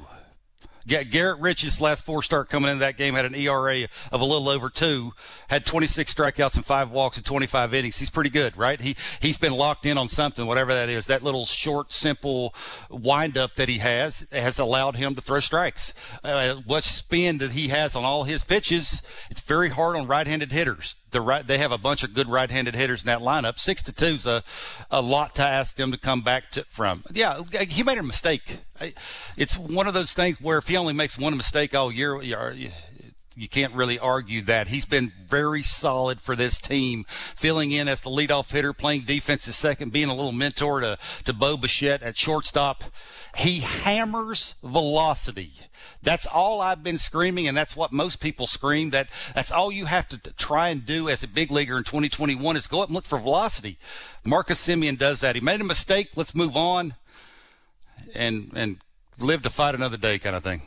How much is of that is third base coaching? I know Rivera's. It's not. I, I watched the. Re, yeah, but it's kind of a late. Uh, but there's no responsibility on the third base coach to kind of give no, the sign to the uh, uh, runner in time you know as well as anybody. Stop blaming coaches. Uh, people yeah. should know how to run the big leagues, uh, run the bases at the big league level. It, it, uh, you need, you only need your coach in certain times of the, of the game and, and, certain plays. When the play is behind you, the play was really in front of him when he hit the double. He knew sort of what he was trying to do, except he was looking down at the base and just didn't look up in enough time to see Luis Rivera with his hands up yeah, again, it gets back to that knowing the situation of the game, knowing where you're at. Scotty Mack said it exactly right. He made a mistake. It, every he's a human being. Everybody makes mistakes. Again, would you rather it be five to two than five to one? Sure, you would. But after that, Ross Stripling did give up another run, so it would have been six to two. Garrett Richards has been pretty good. He's got a lot of confidence. He's throwing strikes. He's commanding three different pitches to a bunch of right-handed hitters. It would have been a tall order. It might have been a little easier but it still would have is a, would have been a very tall order.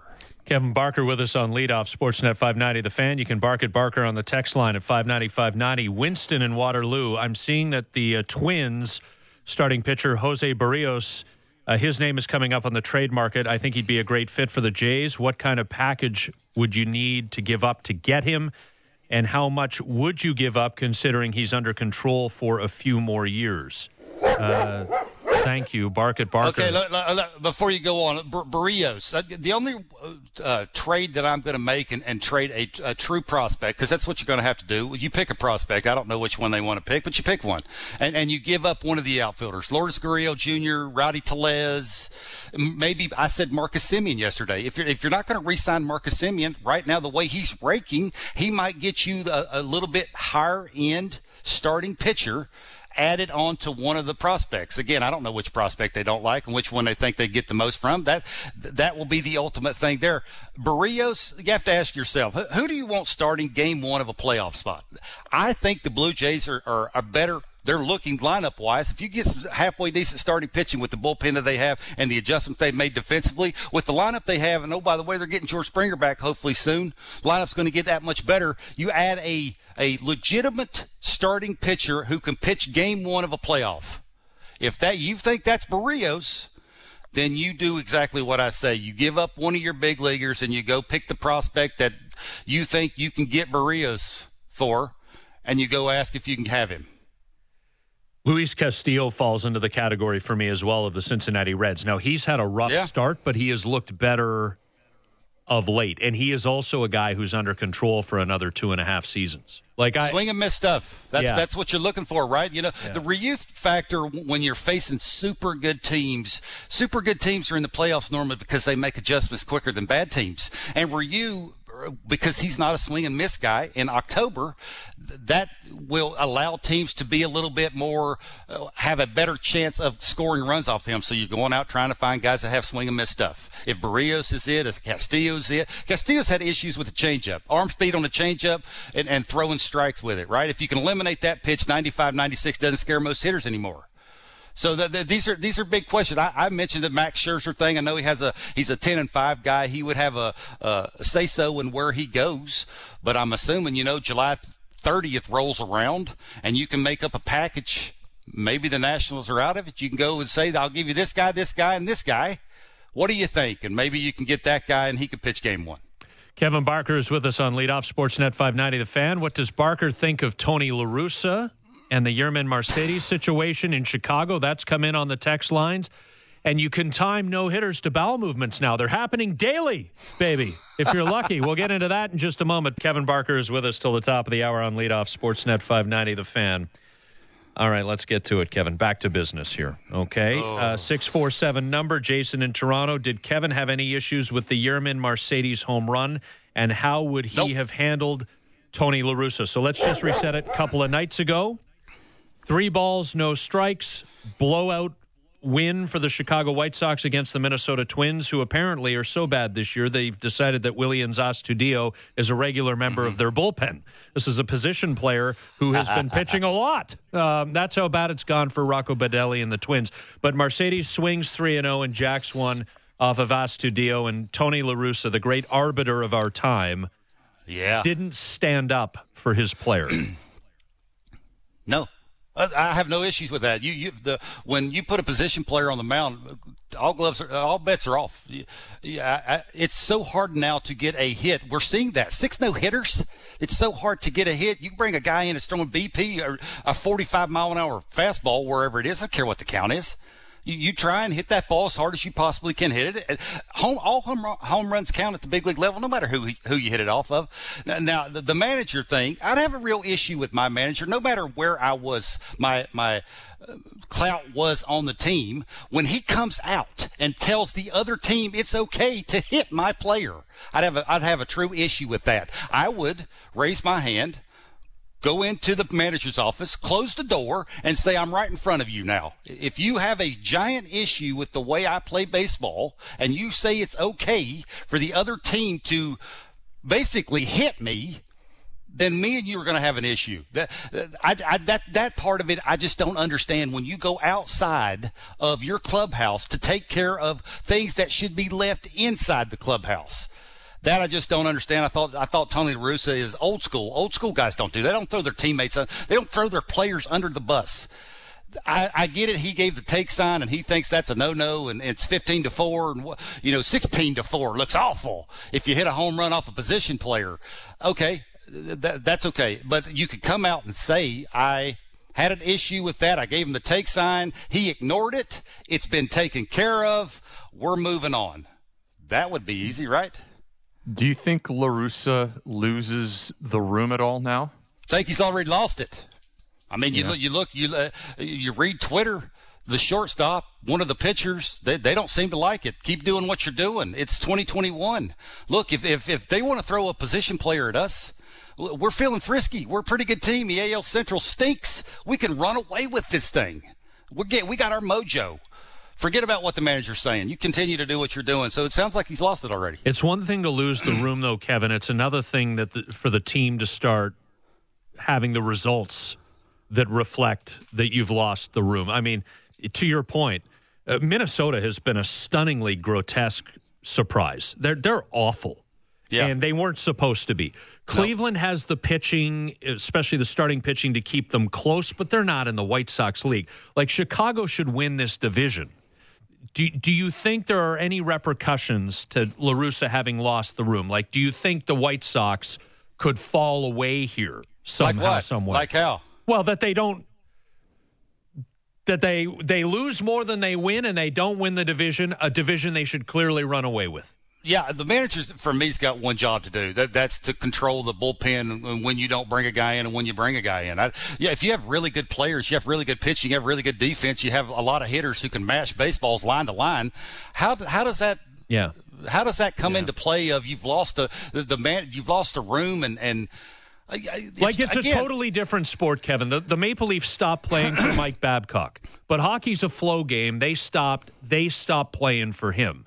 You even got, had guys on Twitter saying the game wasn't over. Keep doing you, Big Daddy. right like, but that was but bad. but in a one-on-one sport like baseball if you are just better and have more talent than the other team you should come out on top even if your manager in the dugout is outdated Yeah, let, let's let's be honest. The AL Central is the worst division in baseball. Right. The, the the White the White Sox can have a hiccup and still win that division by 15 games. Let's be honest. It's that it's Tony La Russa for me is going to earn his money in October. May, going to the right guy at the right time. When when, when you, he gets the ball from the starting pitcher, who is he giving the ball to? That's when he's going to earn his money. Right now, because you play in the worst division in baseball, stay out of the way. Like I, and if you do have an issue, handle it within house. Don't be going out and basically saying it's okay to hit my player. I th- that part of it I just don't understand. If I was the player, I'd have an issue with that, a big issue with that. Do no hitters? I can't believe I'm asking this, and I don't believe it's the case. Then don't ask it. No, no, no. Do no hitters run the risk of losing their luster? Not to the guy throwing it. That's true. Yeah, like like the, the, like it's a big deal now. You know, you're thinking about so much about spinning the baseball and the shifts, and it, it, pitching now is easier. You, you have more information. You have the shift, which is a huge deal. If I can throw to the shift and I can throw a ball that I can miss barrels with, cutter, curveball, that's what you're seeing a lot of. You're not seeing a whole lot of four seamers. When you do see a four seamer, it's elevated. You're seeing pitching backwards. There is no fastball counts, and you add the shift to it. Look, this is. Uh, to say that pitching is well above the hitting now is an understatement. And I, I, don't think this is the last no hitter you'll see. I, I, just think the, the, the pitchers are way too good and they can spin the ball in so many different counts. And a lot of hitters can't cover the entire strike zone, right? Most hitters don't have plate coverage. and what velocity has done, which not a lot of people talk about, it kills direction.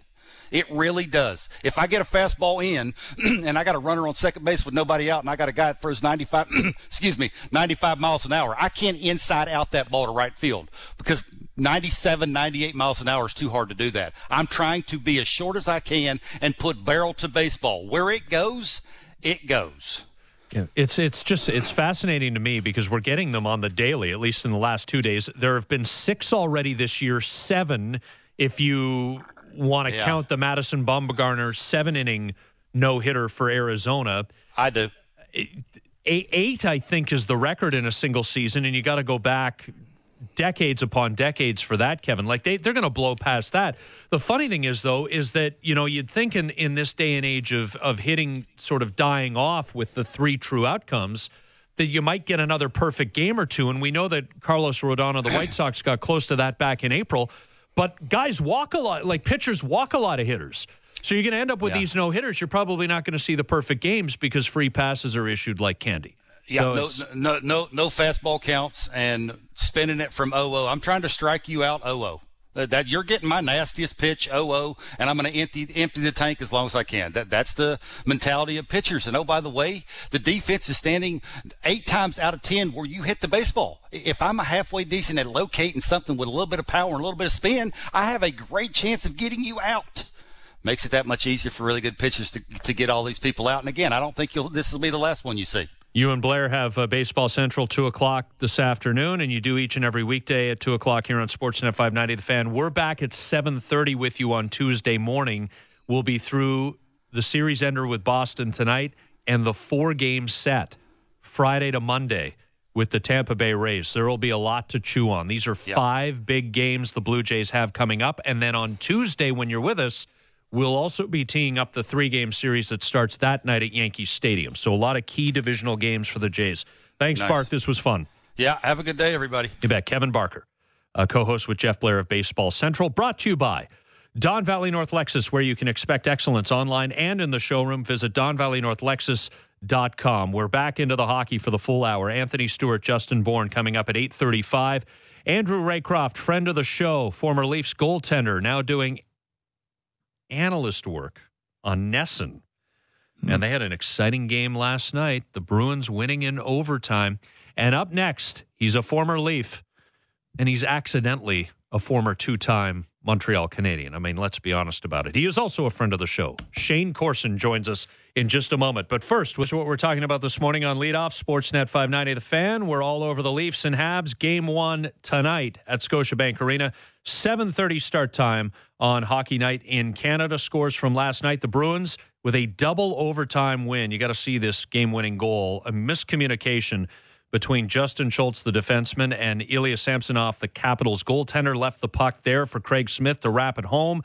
3 2 Boston in double overtime over Washington, they take a two games to one series lead. Carolina with a 3 0 win over Nashville. That was essentially a 1 0 game thanks to a Sebastian Aho power play goal in the first. And then there were two empty netters in the final minute of the third period, including Aho's second goal of the game. And upset or not, I mean, we'll ask Shayne Corson and others this question Winnipeg 4, Edmonton 1. The Jets with two empty netters late, so it was a much closer game than the score would indicate. But the key, Connor Hellebuyck was excellent, 32 saves. Connor McDavid, Leon Draisaitl didn't get a point in that game. And 6 3, Colorado beat St. Louis last night. They've got a two games to none series lead. Nazem Kadri, a match penalty for a shoulder to the head hit on St. Louis defenseman Justin Faulk. Uh, we're awaiting the NHL's suspension or disciplinary action on that. Of course, Nazem Kadri is a repeat offender. The Blue Jays, 7 3 losers to the Boston Red Sox last night. NBA Western Conference play in action. The Lakers 103, the Warriors 100. So LA is the seventh seed. The Warriors will play a home game against the Memphis Grizzlies because the Grizzlies, as the nine seed, eliminated San Antonio 196. Ex rap Jonas Valanciunas, 23 points, 23 boards in that game. And so it'll be the Warriors and the Grizzlies for the final playoff seed in the NBA's Western Conference. Deep breath. Here he is, Shayne Corson, uh, Maple Leaf alumni, a former Montreal Canadien, and friend of the show as game one goes tonight down at Scotiabank Arena. It's got to be unique for you, Shane. I mean, you're a guy who's played for, for both franchises, so you have as uh, a good or better appreciation for just the passion of the Leafs and Habs fan bases as anybody. I, this is what we've been waiting for our whole lives an opportunity to watch these two teams go at it in the playoffs. Yeah, I was lucky enough to play for both teams, um, like you mentioned, and two of the best organization, sports organizations in the world, as far as I'm concerned, not just hockey. And and the fan base for both teams is just incredible. And you mentioned the passion; they got so much passion, they love the game, and uh, they are very loyal to their team. So it's going to be it's going to be a buzz in the city, even though you know there's not allowed to be fans in the building. I guess if it's a game six, there's going to be some fans in Montreal, but uh, still be a buzz in the cities, and it's going to be exciting. It's going to be great hockey, and I'm looking forward to it. Well, hold, hold on a second. Did you suggest there's going to be a sixth game? No, I said yes. Oh, good. Okay, I, I, just want to be. I just. I, I don't want you to radio yourself here. I got the Leafs in five, Shane. I'm I'm I'm being arrogant and confident this morning. Well, well that's good. I'm not painting myself in a corner. I'm just uh, saying I want good hockey. I, like I said, I played both both teams, so I wanted to see them stay healthy and have a good series, and uh, made the best team win. What are both teams going to have to do really well to be successful in this series? Well, I think it always comes down to goaltending. You know that, Ziggy. Uh, mm. You know, goaltending can win series. They can win championships. I I've seen it with Patrick Roy. Uh, I mean, the guy wins championships. Brodeur wins championships. So I just think it's going to come down to goaltending. Uh, you got to stay healthy. We both know that. Uh, playoffs mm-hmm. to win the Stanley Cup's one of the toughest. You got to stay healthy. So I think that's very important uh, for both teams. Uh, they got some injured players back. Montreal did. I think that's going to help. They're going to get Weber and Gallagher back. and I'm not sure how healthy they are, but they're coming back to play. And uh, Toronto seems to be fairly healthy right now too. And uh, I think both teams over uh, the, the past summer uh, or over the off season, it's changed a bit with COVID. They've both made their teams deeper, so that's very important. Um, with Montreal, it's going to be the obvious. You got to have to try to shut down uh, Marner and Matthews Matthews has come such a long way. He's become a complete player. It's really it was really fun to watch over the last couple of years how he's improved his game to a total game. It's it's pretty cool. What do you mean when you when you say that, Shane? Um, I mean, a lot of people have talked about Auston as now the complete player. What have you seen him add in the last year or two? Well, we all knew he could score goals and play the offensive side of the game. But he's he's become a complete player. He plays in all zones, neutral zone, defensive zone. He's good on faceoffs, much better than he was. He just plays a complete game. He's improved his defensive game. I think uh, the the uh, and and he plays harder every night. I think that's important.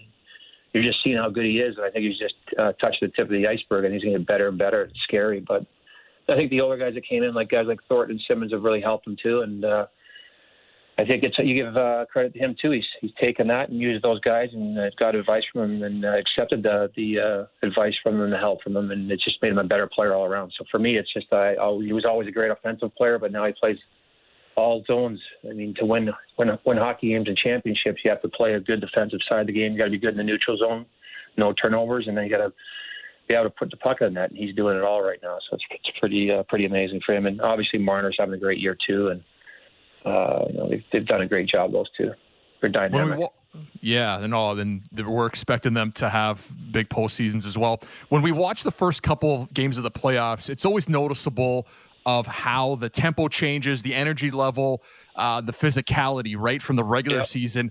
But uh, it, you know as well as anyone that you can't let it overtake your game where you're running around at a position and doing things you don't always do. How did you control your emotions for the first start of of the game of the playoffs and and you know not do you know not not play outside of yourself? Yeah, you got to do what you do best, right? And, Bob Gainey was one that always said never get too high and never get too low because there's going to be ups and downs throughout a, throughout a, throughout a game, never mind a series. And uh, Bob Gainey is that taught us that. He just said you got to go play your own game, stay within yourself, and not try to do too much. It's uh, when you try to do too much, it's when you get yourself in trouble, as you mentioned. You get out of position. Uh, you take stupid penalties. So uh, yeah, it's very important to uh, stay within yourself, stay within your game, stick to your you know your coaches. He's laid out a, a, a program for you to a, a way to play and uh, he wants you to play that way and just stick to that. Um, you know it's not always going to go to, to uh, the way you want it to go right from the start but if you stick to it stick to, to your game plan uh, uh, stay within yourself and play what's got you there and, and like uh, you're gonna you're gonna be successful. And like you said it's just it's so exciting to get into the playoffs and it's just a different different atmosphere and everybody's pumped and so excited to uh, battle for that Stanley Cup. I think it's uh, something that everybody dreams about. With Shayne Corson on leadoff, Sportsnet 590, the fan. The Leafs are undoubtedly on paper the the more skilled team, and and yep. I think inarguably the the better team. But take yep. us take us back 20 years to the Pat Quinn days and those series that you guys played against the Ottawa Senators. And I, am not sitting here and saying you guys didn't have skill. I mean, Mats Sundin was a wonderful hockey player, but but but the Ottawa Senators, like Hossa, yep. Havlat, uh, yep. Havlat, it, it, Yashin was gone and then back for for a year. They they had a bunch of guys. Wade Redden was at the top of his game at the time on on the back end. Sammy Salo had a, a killer point shot. Like they had a lot of bunk. Yeah, like they had a ton of yeah, they had a lot of skill. Uh, skill, and and you guys went in there, Shane, and you shut them down, and and you got into their heads. You roughed them up. I think there was one season there where you got swept in an eight game regular season series. Mm-hmm. And then went in and swept them in four straight in the playoffs as the seven seed starting on the road. Like, how did how did you attack the Ottawa Senators? What was the game plan from Pat Quinn, the coaching group, you guys, in dealing with a team like that? Well, to be honest, Ziggy mentioned it already. Playoffs are a different season, right? We were built for the playoffs. Uh, uh, I hate to say it, but Ottawa was built for the regular season. You can get, you know, score their points and you know roll up their their uh, personal stats. But uh, when you get to the playoffs, it's a different game. And we were built for the playoffs. We had you know guys like Robs and Tux and Greeny and and Ty and uh, myself, we go to the, the go to war and win the battles and little the little battles in the corners at the at the blue line, the red line. I think how we approach it is just going out and play hard and make it make it tough on them, slow them down, and punish them every chance we got, and that's what we did. And we got great goaltending from Cujo, and uh, we were successful. But that was our plan: is just go out there and, and punish them as much as we could, and make it not, make it uh, hard to play every every shift, and that's what we did, and it uh, it worked. And you feel this Leafs team is built for the playoffs. Successful regular season, high skill, but built for the playoffs. I think the additions they've made has, has definitely helped them a lot. I love I love Foligno. I think he's going to help them in that area. You know, obviously Simmonds and then Thornton. I think they've done some things that uh, definitely helped them. Uh, and I think that uh, they have as good a chance as anybody to win. I, like I said, it comes down to goaltending. I know Campbell's played really well from this year. I'm, uh, you know, happy for him that, and that's who they said they're, they're going to start. So, again, like I said, I always said I, I believe they have a good team this year. They've uh, improved their game defensively, which is important because the defense showing that wins championships uh, over and over again. So you have to be able to do the job there. And I think that they've improved their defense too, also. And it's more deep now, and it's uh, that's important too. In years past, they would have lost one defenseman that was they're in trouble. But I do think they're built for the playoffs uh, more so than they were last year. Time will tell. We'll see if they're at the point where they can. Uh, win a Stanley Cup. It'd be exciting uh, if they could here in Toronto, and uh, time will tell. We'll we'll see uh, the first game tonight. It'll be exciting. You got to get in 17 games in your first full season in 86, 87, and a guy like Rasmus Sandin's coming in as a 21 year old. Um, what what is he in for, and how tough is it at a young age to be relied upon to come and make an impact early? There's definitely a lot of pressure on you, but I was lucky enough to have guys like Bob and Larry Robinson around. They just said relax. I think we talked about it already. They just said relax and go play your game, stay within yourself, keep it simple, and play your game. Do what you did to get here. And that's what he's got to do. He's just got to go out and play his game, keep it simple, and uh, you know try not to be noticed when you're a player and you're and you're new and uh, a defenseman. If you're if you're not noticed, you're you're doing something right because you're not making mistakes. I think that's the most important thing. Just keep the game simple and stay within yourself and play your game, and lean lean on the veterans for advice and uh, mm-hmm. throughout the, throughout the series. With Shayne Corson. So before we get you out of here, we're we're going to kind of put you on the spot. Um, you, I mean, you played you played for the Habs uh, at a couple different points in your career, so I don't know if you're going to want to do this quite as as clearly as you did before. But remember when you said this on one of your previous guest spots on the show? Goalies go. we need we need to refresh that. Are you are you willing? Are you willing? I, I, we won't send this to Montreal, but the internet has its ways. Are you willing Absolutely. to? Are you willing to give us one? Like I said, I want to see a good series. I want to see them both play well. But uh, I gotta, I gotta say, uh, I mean, I love Montreal. They gave me a chance to, to, to, you know, realize my dream and play in the NHL. I love the city. The organization was amazing to me, and so was Toronto. And they have both good teams. But I, I just feel this year that Toronto's a little bit stronger, so I think that Toronto's going to win. We won't say it. I like that. That is that you you can you can take the player out of the game, but you can't take the game out of the player. Love it, pal. Listen, um, It'll be a blast, and and like I'm expecting the Leafs to win this series. I think Ziggy is too, and and yeah. and we're certainly hoping. I mean, it, it's time yep. for this team to take that next step. So we'll, we'll call on you uh, later on this series, or hopefully once they're beyond it. Uh, always appreciate your insight. Thanks for having me, guys. I appreciate love being on with you guys, and yeah, it's going to be really exciting for both uh, both cities. And uh, like you said, hopefully Toronto has a great uh, great series. Uh, the city deserves it and uh, we'll see what happens here tonight. You bet. Shayne Corson, uh, Maple Leafs alumni, Habs alumni as well. Uh, played for Montreal from 85 to 92 and again from 96 to 00 and played for the Leafs from 2000 to 2003. Wow. He hedged, yeah. put him on the spot, and he hedged Ziggy. yeah, I can't he, I mean, blame him. Tough. I can't blame it's him. Tough. It's tough while you're doing alumni events on both sides. And I agree. Like, oh. And Montreal brings them in. It's tough, right?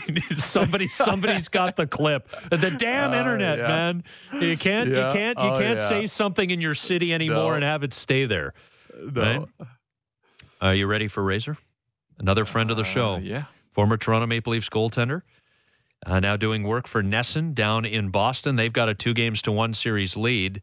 Um, and I figure we got to bring him in with this. Smith grabs the puck and scores! Washington took a nap, and Craig Smith answers the wake up call. Well, Razor, uh, two things that.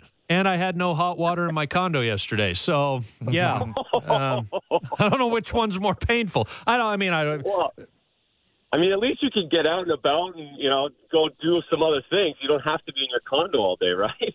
I live in Ontario, Andrew. I go I go oh, for walks and I'm taking I'm taking uh, life into my own hands.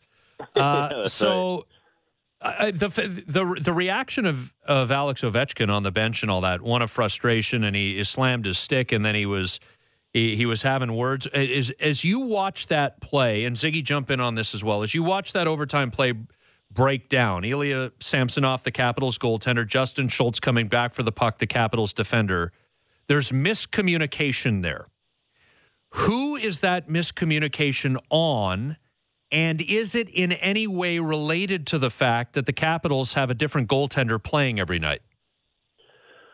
I don't think it's as related that they've got a different goalie in every night. I do think that at the end of the day, that as as much as I'm a card carrying member of the goalie union, that that ends up on him because at worst you have to get it away from your net. If you don't make a solid play, you rim it, you move it up the wing, just keep it away. That's the worst case scenario. What happens? And what what it was a hard dump. So if it's a little bit of a softer dump, typically the goalie's going out, he's surveying the play, recognizes where he can go forehand, backhand, makes a six foot play, gets out. This one he hammered it in. Samsonov does a good job getting out and stopping it, but it takes him a split second to find the puck and then find where everyone is. And that little hesitation caused the miscommunication, which then allowed Smith give a lot of props to him because he recognized it. And he took three hard steps, took the puck, and of course he's on his forehand for an easy wrap. But a long story short, I think a little bit more of that blame is on Samson, on the goaltender to move it but I don't think it's necessarily because they've had three goalies in three games. Yeah, and that just well, and they've played pretty decent, right? Anderson, Samsonov was excellent yesterday. I thought he looked comfortable in net, coming off of COVID, didn't give up a lot of rebounds, um, made some timely saves, but a guy like Tuukka Rask just doesn't get any credit for anything why why doesn't he get credit? Is the fact that he just we're so used to seeing him come up big in these moments and he's a playoff performer, or is it something else? Well, I've, we've been talking about it in Boston for four days. I've been talking. They've been they wanted to get they don't want Tuukka to start the playoffs. They wanted Tuukka out after game one. Mm-hmm. Most people still kind of thought even after the win they could go to Swayman, who's the new hot young toy that had a really nice finish to the season. Uh, but the reality is, it, the, the way he answers questions sometimes, the way he can be look lackadaisical, but you see in a game last night where the Bruins they're horrible in the third period. Mm-hmm. They were giving the puck away, mismanaged. There's Washington was all over him, had so many chances, but Tuukka's there. Excuse me, he's nice and calm, relaxed, and he just he's playing. He always plays like it's a preseason game, but he's so talented. He's still competitive and I, you know, I think there's just a bit of a disconnect between the fans and and that intensity that they want to see from a guy, especially here in Boston, that Tim Thomas had. But I think the players really appreciate having him back there. They certainly did last night in the third when when they really didn't play very well. With Andrew Raycroft on leadoff, Sportsnet 590, the fan. I don't think there's been a better trade deadline pickup in the NHL this year than the Bruins nabbing Taylor Hall. Like he's whatever whatever it is, the glove fits for him there, Razor. And I mean the way that I look at it, and he's he's he's talked in recent days about not desiring to be the number one guy on a hockey team. He just wants to fit in. He's got a place on the top six. Like it, it, it, it seems like it's just a matter of time once the season ends, whenever it does, that he re-signs with the Bruins. It's just it's been a perfect fit. It has been a perfect fit for both team player and and there's no question it's it's it's the best deadline deal they've made here in in a dozen years. You know, at least since they won the cup and they brought in guys like Kelly and and Peverley at the deadline to win a cup. They it, it's it's been amazing, remarkable how well he's played and how well he's been able to turn his season around and turn his narrative around. I mean, the goal he scored last night, the way he's playing a 200 foot game it's he's a really really good hockey player, and and you get the sense he, he's telling the truth when he, he he doesn't want doesn't need to be the main dog, and there's not too many MVPs that are like that, and the Bruins organization, the Bruins team is a perfect fit for that kind of mentality, and it's, he seemed to like it, and and now it's a matter of you know how how much of a discount is he willing to take? Because there's a Patrice Bergeron, a Brad Marchand, discount here in town, and that's kind of the cap when you look at six million, six point two. There's not you're not going to make more than that. And how long the Bruins go if if Taylor Hall ends up winning the Conn Smythe, that's going to be a pretty big discount. He's going to be taking to stay here. Aren't you, if you're Taylor Hall, kind of admitting your willingness to do that by saying, "Hey, look, I'm I'm not the top dog. I shouldn't be the top dog, and I'm I'm willing to not be the top dog. He's certainly taking the uh, not his agent or an aggressive agent would be trying to mute him consistently because yes, he's saying how much he loves the city. It's like going into a used car dealership and your wife telling the guy how much she loves that car. Uh, you're you're you're fighting a different negotiation battle at that point, and and that's what makes everybody comfortable or makes a lot of people think that this is something that will get done over the summertime, no matter how the next few weeks shake out. What are your thoughts of seeing the fans back in, in the arenas? I mean, the in Vegas, it looks like it's just awesome in there, and Carolina's only at what twelve thousand. I think that's the loudest. I think they're louder than most rinks with eight thousand less people. What What do you think of of fans back watching games in the seats? Yeah, it's been it's been fantastic, and it's, it's brought a different energy just watching on TV. I know Tampa, Florida. I mean, that first game yeah. was electric. You know, people were standing the whole time, and so it's interesting because here in Boston, there's a lot of pressure now on the Boston Bruins because as of May 29th, we're full capacity.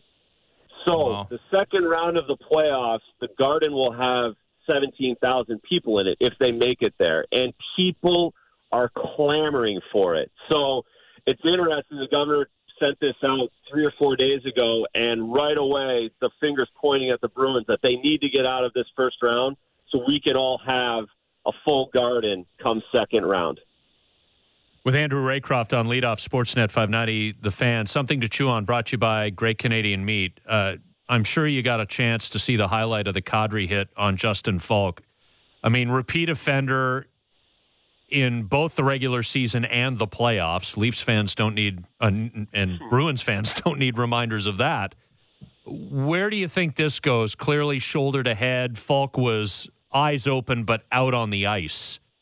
You expecting a multi-game suspension here? Yes, you have to imagine the league's crack coming down on him again. You know, he's he, he's going to pick up the phone and they're going to say, "Really, like, really again?" And I think he's got a team in Colorado that it won't. He, he's not as important as he was in the Toronto Boston series where you know it really made a big difference in the series. I think Colorado gets away with it because they have Nathan MacKinnon and he could basically win a series on his own at this point. But but yeah, you, you just you, you just question these guys that continually do this. And we had this conversation with Tom Wilson, and it's the same thing. Like how how they're not recognizing where they are in the league and where they are out on the ice and, and the situations they put themselves in. It's hard to it's hard to fathom. It really is. What are your predictions for Leafs Canadiens?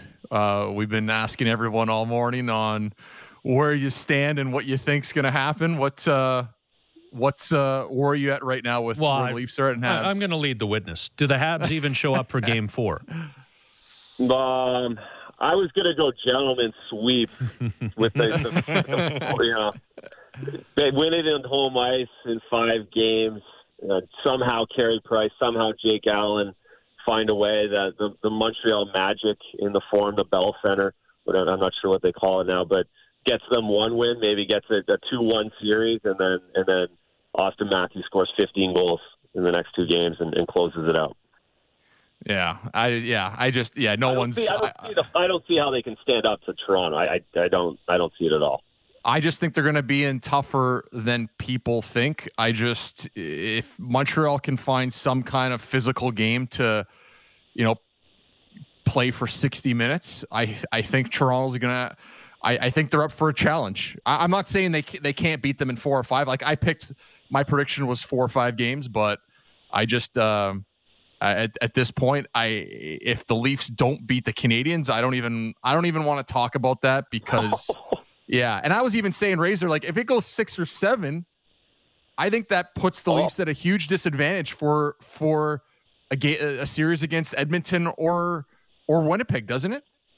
It does, and that's that's the one the the one concern is that Montreal finds a way to get a lucky one early, mm-hmm. and all of that pre- the pressure's on Toronto. We know. I listen. I know. We all know that what that feels like and that means, and there is no pressure on Montreal, and they can that can, they can turn that around. And to your point, as the series, if they go, even if they go six and seven, there's even more questions about this group and this team.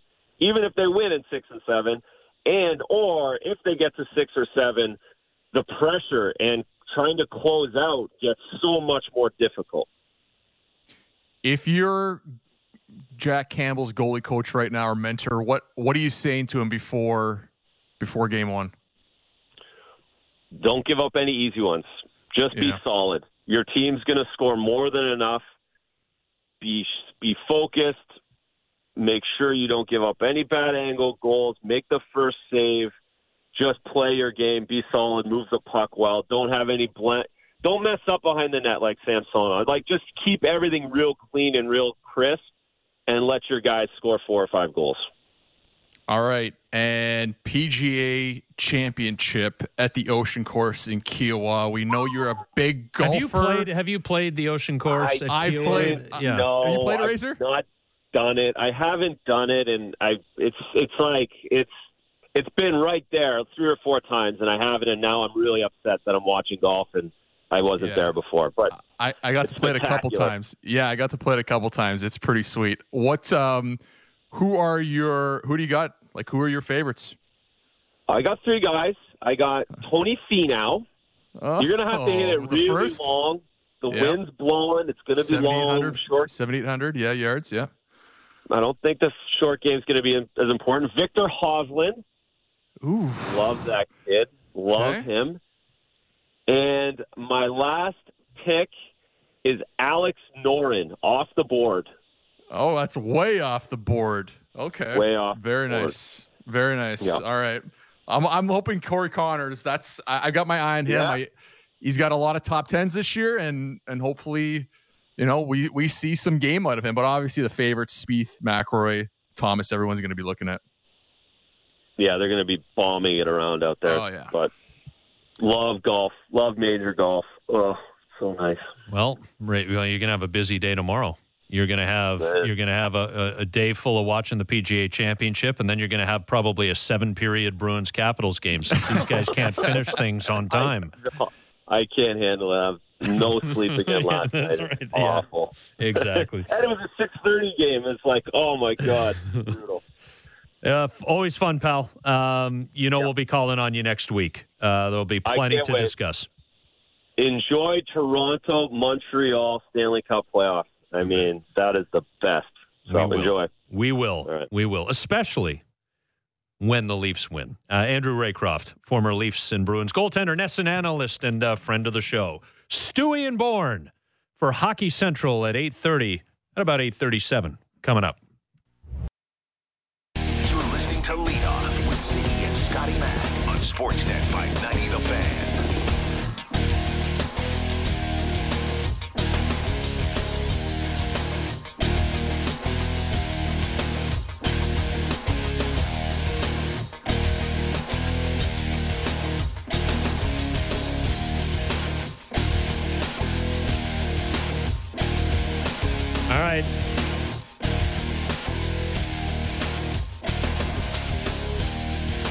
Like we're stuck in like an 80s movie groove or something this morning. Where is like Michael J. Fox to jump into studio or something? And feels like it, it, this is not from Teen Wolf, but I feel like it's something we would have heard on Teen Wolf when he went up for one of those layups or slam dunks. Here's Stewie and Bourne, Hockey Central at 8:30. I'm pumped up, boys. That good selection here, Stewie. I like it. Yeah, this is actually the theme song for um, Bloodsport. So the Kumite Oh. is now starting for the Toronto Maple Leafs, who are Frankie Dukes, and so it's a big, big, uh, big, big match tonight against the Montreal Canadiens. Unbelievably good movie, by the way. Yes, yes, no question, no question about it. It's huge tonight, uh, guys. I mean, we're we're geared. We've been waiting for this. This is like the four and a half month slog since mid January. It's like let's just get to the playoffs. Well, now it's here, and the sphincter tightens a little bit. Like this is it for this team, Borny. It's time for the Toronto Maple Leafs to take the next step to win a playoff round or more, and and for these young kids who have so clearly come into their own to come into their own in the second season. I think they're more than capable of doing it. I can't wait to go uh, to see them go out there and perform. My my favorite thing uh, this morning so far was talking to uh, Vic, uh, uh, producer of your guys' show. There, technical director. Is that the title? I don't know, Vic. Sorry, but talking Silent to Vic, Vic. The guy, Silent- the guy who's freaking out already Yeah. about the game. No nap today for Silent Vic. the be- the best part is like he's vulnerable. Like Leafs fans, you got to admit this morning, if you're a Leafs fan, you're feeling a little exposed because this is this matters, and you know the the stakes are real. You, the expectations are high. There's no excuses. You are vulnerable. Stewie, you got any Yeah, it's that- calming, soothing words for Silent Vic? No, I told Vic to throw on his Wayne Simmonds jersey. He's like, no, I can't. It's bad luck. So again, you got to relax, and that's another thing with the Toronto Maple Leafs and, and the fans. Now you got to trust the process. Now that this is not the Toronto Maple Leafs of past. They're they're well rested. They got guys back from injury. Zach Hyman. Uh, you got Nick Foligno. He's playing some good hockey. Riley Nash is making his. Uh, his debut. So I think right now, this team now, they're proved that they're going to be battle tested. What do you think's going to dominate the start of of the series? You think it's going to be a lot of goals right away, physical, guys running around, Montreal taking it to Toronto? Uh, Borny, we can we can start with you. How you how you see it starting up? Well, I think the watching the other series gives us some indication of what to expect. And Toronto has watched the start of every other series, so you know going into it they'll know what to expect. But just things tighten up. You know, I think of that Edmonton Winnipeg game, and you know, you two really, really capable offenses, two mediocre defenses, and what was there six shots per team in the first period? Like it's just everyone is in their positions. It's tight, and there's not a lot of offense. So uh, I don't expect a, a real outpouring of pucks into the net, but I expect tight hockey, and uh, that, I think that's the way it's going to be all all through the series. Yeah, I'm not trying to be Debbie Downer here, but I think you're really missing the impact of the fans because after the stat sheet last night in the Winnipeg Edmonton game, they said there was 50 hits after the first period. I'm like, what? No, there wasn't. but you see the other games that were physical, that had the physical element. You had the uh, the fans really into the game where you actually heard every single hit and you're really engaged. So I think the Toronto Maple Leafs are going to have to find a way to, to get in the game and, and not rely on that that fans uh, those fans that aren't in the stands right now. Uh, Borny, start with you. Stewie, jump in, and, and Ziggy as well. At at what point would Leafs fans become worried? In the sense that the Winnipeg Jets very clearly had a design to shut down Connor McDavid and Leon Draisaitl, and for one game, I don't know if it's going to happen in a second, third, fourth game, but for one game it worked. What would worry Leafs fans? What will the Montreal Canadiens try to do to shut down, in particular, Matthews and Marner, but also the so-called secondary help, the Tavareses, the Nylanders of the world? Well, the the age old trick is just you know you want to call it cutoffs or stings, but it's to run interference and slow those guys down. So they want the pace of the pa- uh, pace of the game slow. They want low event hockey. And if you look at the Oilers Jets game last night, that's that's what both coaches played for: low event hockey, and that's not uh, to in favor of the teams with the most talent. So Montreal's going to want to slow the game down. And then the other thing they're going to want to do is, hey, Jack Campbell has zero playoff game experience. So I expect people crashing the net, pucks to the net. They want to make his life as difficult as possible and see if he's up to the challenge. Uh, Stewie's right that uh, I totally agree that the fans made a huge difference, but I'm hoping that seeing the Edmonton Winnipeg game and being reminded of what that pace is going to look like without fans, uh, both teams know what to expect. But um, yeah, Montreal slow the game down and, and get to Jack Campbell. Yeah, if I'm Montreal's coach, Dom Ducharme, I'm just writing a big 40 on the board because you want to get 40 shots because that's the perceived uh, weakness, only weakness that this Toronto Maple Leafs has too. So I'm coming out playing overly physical because I'm going to challenge that power play because they've been struggling as of late uh, uh, as well too. I'm sure they've worked out the kinks during uh, you know this little bit of time uh, that they had off. So get to the net. Don't be afraid to put the team on the power play because it hasn't uh, been clicking right now. Yeah, I, I don't know. I, I don't. I, I love to take the first punch and play aggressive, but against this Leafs team, and if you're not going to dress Kotkaniemi or, or Caufield, I don't. I don't know. I, I think something of like what the Winnipeg Jets did last night against McDavid and Draisaitl. I mean, I I don't know what you guys call that. Me and Scotty were talking this morning. Like, did they was it like an over exaggerated F three high? Um, I, I don't think it's that simple. I don't think you can shut down any of these four players like that, but some kind of version of that with a smart one, two, four check. Um, Borny, I don't know what you thought of of what the Jets did last night, and could Montreal kind of mimic something like that against uh, Matthews and Marner? The great strength strength of the Leafs is that you can't do it to everyone. You know, like if you want to focus on McDavid and Draisaitl, fine, that's two humans out there. But like, mm-hmm. you can't say, okay, we're gonna we're gonna put a lick in every single time Matthews is out there. Oh, and also do it to Marner. Oh, and also do it to Tavares. oh, and also do it to Nylander. Like you, otherwise you're just running around like a madman. So for for the Jets, that's what I saw is that they said, I don't care if we have to run out of position to finish your hit on McDavid and Draisaitl. Run out of position and stay with them and give them the extra shot. Like I like that Neal Pionk is in McDavid's face after the first period and uh, at the end of that shift. Like the, the point is that it's not going to be easy for him. I think that's the Leafs' strength is that they have enough guys that if a couple guys get focused on, someone should still be able to score. So uh, there's no guarantees. Uh, we've seen it uh, fall through for them in the past, but I think they're built uh, with, with a, a, bit more depth in the past to overcome uh, pressure on their top guys. Well, don't tell Steger about the pressure and getting in McDavid's face because you know you got to protect the stars, as he says. But um, I, I, think with the Edmonton Oilers, what separates them from the Maple Leafs, um, Edmonton relies on a lot of um, you know neutral zone play, skating through the neutral zone, creating rushes off the fly. I used the analogy yesterday that the Bryson DeChambeau's, their long game is really, really good, but the Toronto Maple Leafs, they can kill you off the rush, but you know, puck possession in the offensive zone, they're very, very good. Where you know guys like Matthews and, and Tavares are really, really good down low. They can make tight plays and, and make those little shovel passes and, and create in zones. So they really, really um, have a really, really good short game as well too.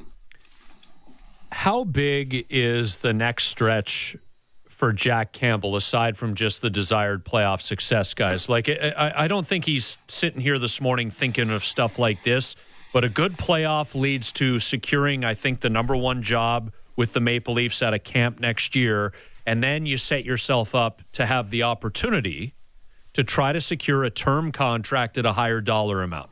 Like it, the, the path for Jack Campbell to really locking it down here 10 years into his pro career begins tonight.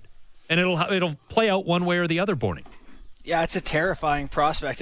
If I'm Jack Campbell, uh, I, I boy, tough to eat your breakfast today. Like you're right, you're bang on. Like it's not just about winning game one or playing well for the sake of the team wants to win a Stanley Cup. It's like the amount of money you and your next generation will have kind of hinges on your performance here. Like if he goes wild and you know he's unbelievable, the man's in line to make a lot of money. And if he if he immediately gets a label that he can't get it done in playoffs or he's a choker or whatever, it's like uh, that that doesn't get paid. So his future uh, opportunity and dollars and legacy. It's all it's all on the line, and that's that's fun for us as fans. Wouldn't want to be Jack Campbell, but I'm sure he's happy to have the opportunity after years of begging for one we all sound like uh, Jeff Goldblum in Independence Day when the aliens are coming. Like it's the playoffs, I know, but you can't be freaking out right now. And especially as pros right now, I can tell you right now, they're not really focused on beyond this first game. This, the, this playoffs are a different beast. You can't be focusing on, oh man, I got to perform because I got to get a new contract. Mm-hmm. So I think they're taking it one game at a time. But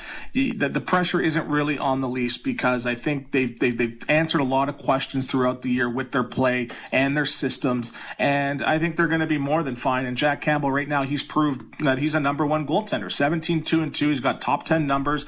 Let's leave Jack alone. Let's let him cook for a little bit here before, uh, you know, we, we assess where he's at long term with this organization. Are you guys okay with Sandin starting game one, Borny, over, over Dermott? Yeah, is is Bogosian healthy? Is he is he? Yeah, looks yeah, like he's going to play. Yep. Yeah, looks like he's going to play. Yeah. So then, yeah, I I am you know, it's tough, right? Because they've had a mm-hmm. long road with Dermott to get here. Um, and and Dermott's kind of been the guy all season long. But listen, Sandin might have been the guy if he had the opportunity. And just because he's injured, you can't say, well, sorry, Dermott's been in the spot. he's been in the spot because Sandin hasn't had the chance to earn it. And in the short amount of time that Sandin got in, I think he showed himself worthy. He also just is more versatile. Like he he can affect the power play and play some special teams in a way that Dermot can't. So I'm okay with it. I I hope he's able to to run with it you know, it's almost setting a guy up to to fail, like because you want to get the other guy in, right? So they're looking for your play to be poor, which is a bit of a tough spot. But uh, yeah, I I don't mind him being in. Yeah, it's a bit of a head scratcher because you're bringing him in now to save the power play that's been struggling now for I think the last quarter of the season, and you know his development curve was was was hint, was was hindered by him only playing you know five six games in the last calendar year before he got called up. I know he got injured uh, earlier on in the season too, but if this guy was going to come in and, and run that power play, I'm sort of you know bewildered and why you didn't get him reps during the season. Why didn't you call him up and put him in a position to see? I think there's too much pressure to be put on him now to step in and and save this team because special teams is a big, big factor in the playoffs. So I'm a little bit wondering, well, why didn't we bring him in? Why didn't you put him in there to, for a position to succeed earlier on in the season? With Stewie and Bourne on leadoff Sportsnet 590, the fan. Uh, so we don't need to discuss early Conn Smythe favorites because we just know that it's Marc Andre Fleury, right, Stewie? Correct? Good. Okay. Yeah, you heard me. You heard I- me. oh, you heard me. Damn right I did. I, I, I, I Twitter heard me too. I- yes, yes, and and then and then you heard Twitter. I'm sure. Yeah. Right, and then Yeah. you heard Twitter. How many games for Nazem Kadri, Stewie? Uh, I think he's going to get two, and, and I'll, I'll I'll mention that he's not a repeat offender according to the rules. We obviously know he is, but again, when you play on the edge, sometimes you cross it. But he has to figure it out. I know he's an honest player for the most part, but you got to figure it out because at the end of the day, you're going to be coming up on a contract uh, in, in a couple years here. They're going to be holding this into factor when they're saying, "Hey, can this guy get it done in the playoffs?" And right now, the answer is, I don't think so because he keeps getting suspended. Is he not a repeat def- uh, offender? I think it's two. Isn't it two years? Not according to Twitter. 18 months. 18 months. It's 18 now? Yeah, I thought, yeah. Yeah. Doesn't it seem ridiculous? like he clearly is a repeat offender, but I guess uh, it's a technicality. But it is funny. Like he said, there's a- an actual quote from him that says, "Like, oh, it's a bit of a crappy thing for me to go through, like getting traded over that. Uh, but you didn't think I was going to do that for a third time, did you? Two's enough." And it's like, oh, that's awkward. Well, this wasn't Um, a hit from behind, so it technically is different. yeah, uh, not good, not good. But you know what it makes You me would take him is, like, back in a second, Scotty Mack. Oh you know yes, that. oh yes. Okay, somebody get me the Baileys. I take a shot every time somebody says you take them on your team, yeah. and I honestly would. Yeah, my, my theory now is that Nazem Kadri doesn't care about winning in the regular season because clearly once he starts to care, he just can't hold himself back from doling out the cheap shots. It's just insanity that it happened for a third time. Uh, thoughts on Boston, Washington? Uh, these guys don't like finishing on time, and I guess that's a, a testament to just how evenly and closely matched they are. It's been it's been entertaining hockey, and and who's been a better trade deadline pickup than Taylor Hall for the Bruins? Yeah, he's been been fantastic for them. This uh, these are two great teams going toe to toe to toe, like heavyweight tilt here. It kind of strikes me, you know, it looked like an overtime last night, one of those awesome heavyweight fights that, you know, first round the guys are throwing, they tag each other a bunch, and by like the eighth round, you're like, oh, this is borderline unwatchable. Like they're just slow and beaten up. Like the game really took a change of pace as it got later on, but to to certainly two great teams, but they're they're taking it out of each other right now.